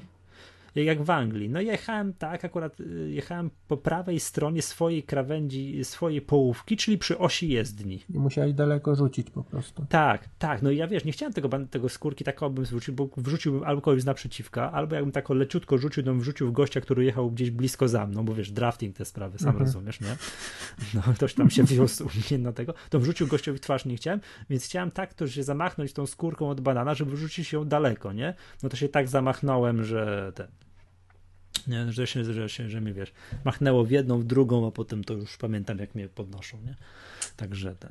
No. Ciekawe, że nie pozwolili ci w ogóle kontynuować zawody, jak nie, no to w ogóle jest jakaś dziwna sprawa, bo 2 tygodnie później był jakiś triatlon w jakimś Półtusku, Płocku, kurczę, nie pamiętam. Coś na P jakieś, tego, że jakiś gość tam, no tak przykra sprawa, umarł podczas triatlonu. Ale mam tak, nie, że był wypadek, tylko że serducho? Tak, coś mu się stało, jakaś sprawa wydolnościowa, nie wiadomo, że jakaś wrodzona wada serca i tak dalej, nie? No to też szeroki temat, bo można tak się badać, wiesz, echo serca, kardiolog, trela morele i nagle taki tak padniesz. Tak, to rok temu było, że w Warszawie jakiś gość po dobiegnięciu do mety umarł? Na dyszkę. Na jakiejś dyszce. To było rok temu, nie? No. Biegnie Warszawą chyba. No. To i właśnie śmiesznie, że gdyby, i to była głośna sprawa z tym gościem w tym jakimś Płocku, Półtusku, czy nie pamiętam, gdzie był ten triatlon, czy w Pile, chyba w Pile, właśnie, coś na P. Że śmiem twierdzić, że to była, gdyby była odwrotna kolejność, to już by mnie nigdzie nie puścili. No ja tak, wyobraźnia działa. Nie, ja to pamiętam, że ja tak, wiesz, tak stoję trochę taki nieprzytomny i widzę tylko, że jakaś pani każe mi wodzić palcem, wiesz, wzrokiem za palcem, no to ja wodzę, nie? Sam ruszam rękami i tak, wiesz, sam dla siebie patrzę, ale no jest okej, nie? Chyba, o kurde, podzielę jestem, no ale ruszam się, no dobra, to ja mówię, to ja jadę. Nigdzie pan nie jedzie, jadę. I tam jakiś gość tam krzyczy, co pan zwariował do karetki? Nie, ja jadę, nie? No i tak mówię, niech pan tu powodzi palcem. A to też adrenalina, wiesz, człowiek może wydawać. Tak. Ja wiesz, tak, a to jest takie dziwne uczucie, nie? Ja wiesz, wsiadłem na rower, zacząłem jechać, jakoś tam się wyrywałem, patrz, nie mam okularów, nie? A, dobra, no to fajnie, zostały na asfalcie, nie? Dobra, dobra, jedziemy i tak, dobra, gdzie ja jestem? Jadę, gdzie jestem? O kurczę, tutaj jest, te zawody, Gdynia, triatlon, dobra, który kilometr? Nie? Czekaj, który kilometr, które kółko, tak? Aha, pierwszy, o jasny gwint, tyle kilometrów jeszcze, nie? Aha, czyli tak sobie myślę, triatlon, czyli było jakieś pływanie, to nie, nic nie pamiętam, nie? I tak dłuższą chwilę, nie? Dopomyślałem sobie, się, wiesz, przypominałem sobie, dobra, było pływanie, to było to, potem było to i wiesz, że tak dłuższą chwilę w ogóle, to jak ja się huknąłem, jak to w ogóle było, nie? To tak wiesz. Ale ja z tobą rozmawiałem chwilę, parę razy i w przeciągu jakiegoś czasu i pamiętam, że co jakiś czas po prostu przypominałeś sobie o czymś, że tak. To było tak, to tak. Później spojrzałeś na też cyfry z zegarka, to też na coś Garmina, tam doszło, nie? Tak, który przypomina mi tematem dzisiejszego odcinka, tak, że dobrze, o Garminowi się nic nie stało, nie? Czyli godny polecenia sprzęt. Tak, rowerowi się nic nie stało. Owijka z kierownicy mi się trochę zdarła i co? I wszystko. I siodełko mi się. No i kask mi się. No to widziałem zdjęcie. Mam pęknięty kask, no ale tylko dlatego, no to, bo na początku jak spojrzałem, to myślałem, że nie, wszystko w porządku z kaskiem, mogę jechać, nie? Tak wiesz, sam jak stanąłem tam, to pomacałem się po głowie, chyba jest okej, nie? To dobra, jedziemy. Ale dopiero później tak, już to chyba z dzień po, ale to, o kurczę, przecież jest pęknięty, to co ja w ogóle, nie? No to chyba kask mi trochę uratował zdrowie. No zdecydowanie, nie? No on cały był pęknięty, nie? No tam tak, nie, no jest do wyrzucenia, nie? Także to już jest, już na nowy sezon muszę kupić nowy kask, nie? Także ten, nie? No takie tam gry zabawy, no ale dobra, to się zdarza, nie? Dowbor też się wywrócił, nie? Także... No ja też się na rowerze wyłożyłem. Gdzie? Prosta droga, z tym gipsem. Prosta droga, asfalt, plus 5 stopni, słuchaj, jadę prosto, nagle rower jedzie. Znaczy, uciekł mi spod tyłka, nie? Jakiś przymrożenie było w glebie, nie wiem. No, ale mnie zgubiła pewność, bo ja się zasadniczo nie wywracam na rowerze. Nie mam tak, że leżę co chwilę, 4 razy w sezonie. Ostatni raz przedtem gdzieś tam 2 lata wcześniej przy jakiejś żadnej prędkości. Nie mam czegoś, że się wywracam. To zgubiła mnie pewność siebie, nie? No teraz już muszę pamiętać, muszę teraz, bywa, nie? Właśnie wypadek przy pracy, nie? No może właśnie to jest to, że człowiek czuje się pewnie i... rutyna, tak, rutyna gubi. No, a to jeszcze był taki dzień, że poczułem moc pod nogą, że wszystko było dobrze, nie? Że jechałem i że dobrze, noga podawała. Noga podaje. Tak, już był taki moment, żadnym tym rowerze. Myślę, że nie jest źle, dobrze jadę, tam wiesz, wszystko jest w porządku, średnia jest dobra, wszystko tu jest dobrze, zjeść tego banana, pilnować, aha, teraz zjem banana, tam później zjem żel, wszystko tego, aha, czyli zajadę w te 3 godzinki. Już zacząłem sobie liczyć w myślach, do na ile będę musiał pobiec i jak, żeby mieć jakieś tam czasy na mecie. No to standard, głowa pracuje. Już zacząłem liczyć wszystko, nie? No i zjadłem tego banana i wyrzuciłem tę skórkę, no i się zaczęło. No ale wiesz, no, byłem na mecie, nie wiesz, mam koszulkę finishera, wszystko jest. Wszystko jest, to było, kurde, tak, to był smutek. Jest takie zdjęcie, to ty mi robiłeś to zdjęcie i zrobiłeś mi takie zdjęcie, taką serię mi zrobiłeś, takie pyk, pyk, pyk, musiałaś jedno po drugim robić. I przede mną jakaś pani, no zawodniczka też, co by nie było, no ale umówmy się, przy tuszy. No taka wiesz, kończąca tak w typie Tomka Karolaka, tak ledwo co tam kończąca. Jest zdjęcie zrobione, widać, nie wiem, ona jest tuż przede mną, po czym następne zdjęcie zrobione, no nie wiem, sekundę później, bo tak musiałeś mi robić zdjęcia, wiesz, pyk, pyk, pyk i następnym zdjęciu ona już jest 2 metry przede mną. Myślę sobie, Jezu, jaki wstyd, nie? No, także tak. Ale widzisz, no, ludzie było... przy tuszy, ale kończą, no ja się nie piszę na razie na taki dystans, no. Nie, to powiem ci tak, no to bieganie to jest wiadomo śmiech dla ciebie, nie? To są żarty. Rower, no to tam trzeba by przejechać. Półmaraton nie jest wyzwaniem. Znaczy ja do tego w ogóle tak podszedłem, że te zawody mi nigdzie nie uciekną. Lepiej być lepiej przygotowanym i no i żeby cały układ kostny na spokojnie był przez parę lat przyzwyczajony do przeciążeń. No, myślę, ja tam gdzieś tam coś, wiesz, no... jakieś takie, wiesz, to za dużo się naglądałem filmików motywacyjnych Ironmana na YouTubie, to jest tak fajnie, jak zacząłem, jacy ludzie kończą pełnego Ironmana, to stwierdziłem, no jasny gwint, to ja w porównaniu z nimi jestem, wiesz, super sportowcem w porównaniu z tymi ludźmi, którzy kończą pełnego Ironmana. To jest niemożliwe, że ja nie jestem w stanie tego skończyć, nie? No to chociaż, no wiadomo, że nie zacznę od całego, że to jest tak, tu mi się odzywa głos rozsądku, że to jest potrzebne kilka lat treningu. Trzeba się poutwardzać trochę. No. Nie no, robi wrażenie. Samo. Ostatnio widziałem nawet w filmiku z Norsemana, taki ekstremalny triatlon i widziałem tam również z amputowaną jedną nogą kolesia, jechał na rowerze. Tak. Także nawet tam, gdzie tam jest no totalny odjazd.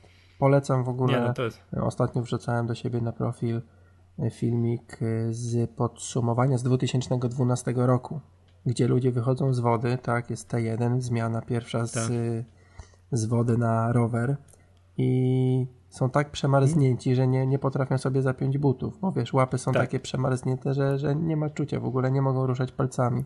To wszystko takie zbliżenia, no masakra.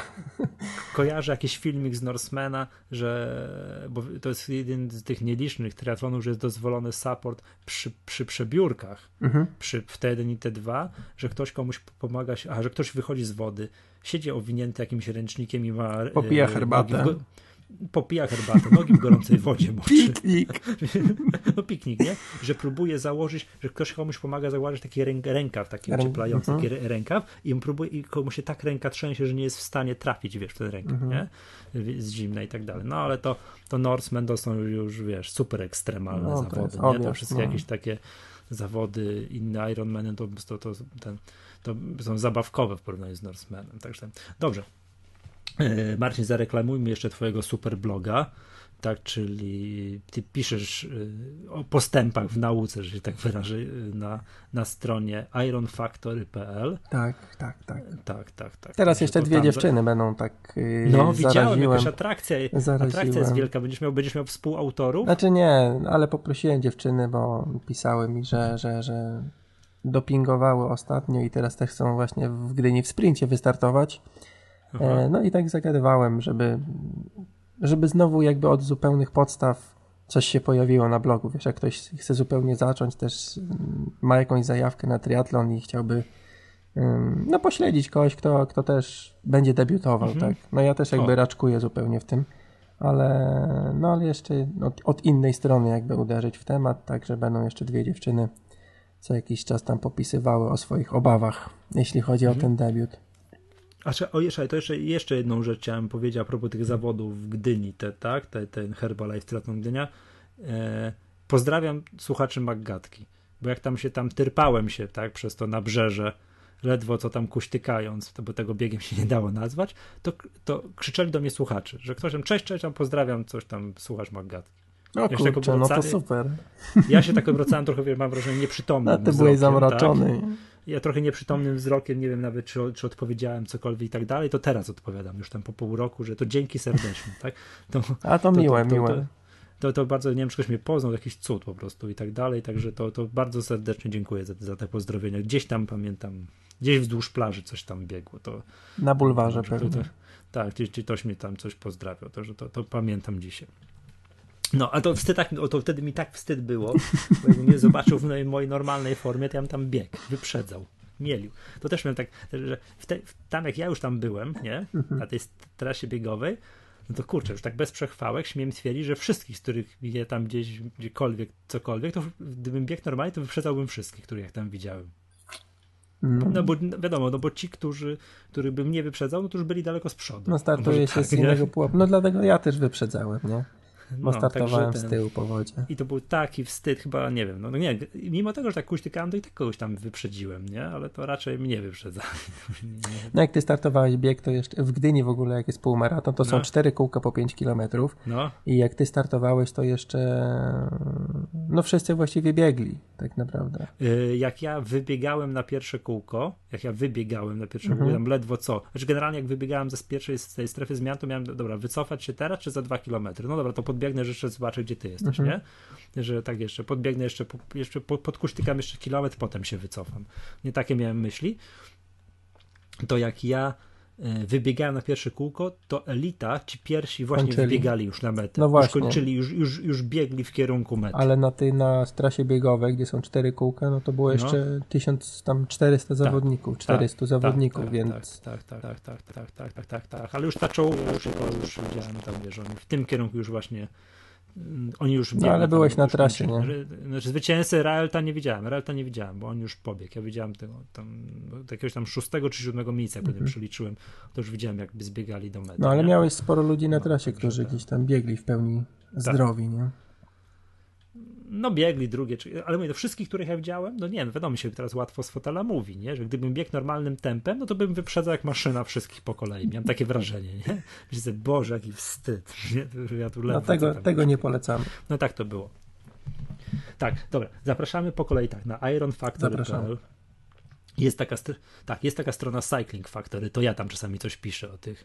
Te wszystkie wrażenia z tej Gdyni, które teraz tutaj przez ostatnią godzinę opowiadałem, to tam wszystko jest opisane na cyclingfactory.pl. Zapraszamy na macgadka.myapple.pl jeszcze. Tak jeszcze bycie chcieli na skrystu. Tak. To wbrew pozorom była MacGadka. Podcast o Apple. Następnym razem trzeba jakiś inny temat zarzucić i trzymać się go bardziej kurczliwie, no, a nie wspominki. Możemy, wiesz, jak już będziemy kiedyś mieli 60 lat, będziemy na Arturze i pamiętasz ten tam w 2014 coś tam w Gdyni też. Dobrze, ja nazywam się Michał Masłowski. Dzisiaj Marcin Hinz, dzięki wielkie. Tak, do usłyszenia następnym razem, cześć.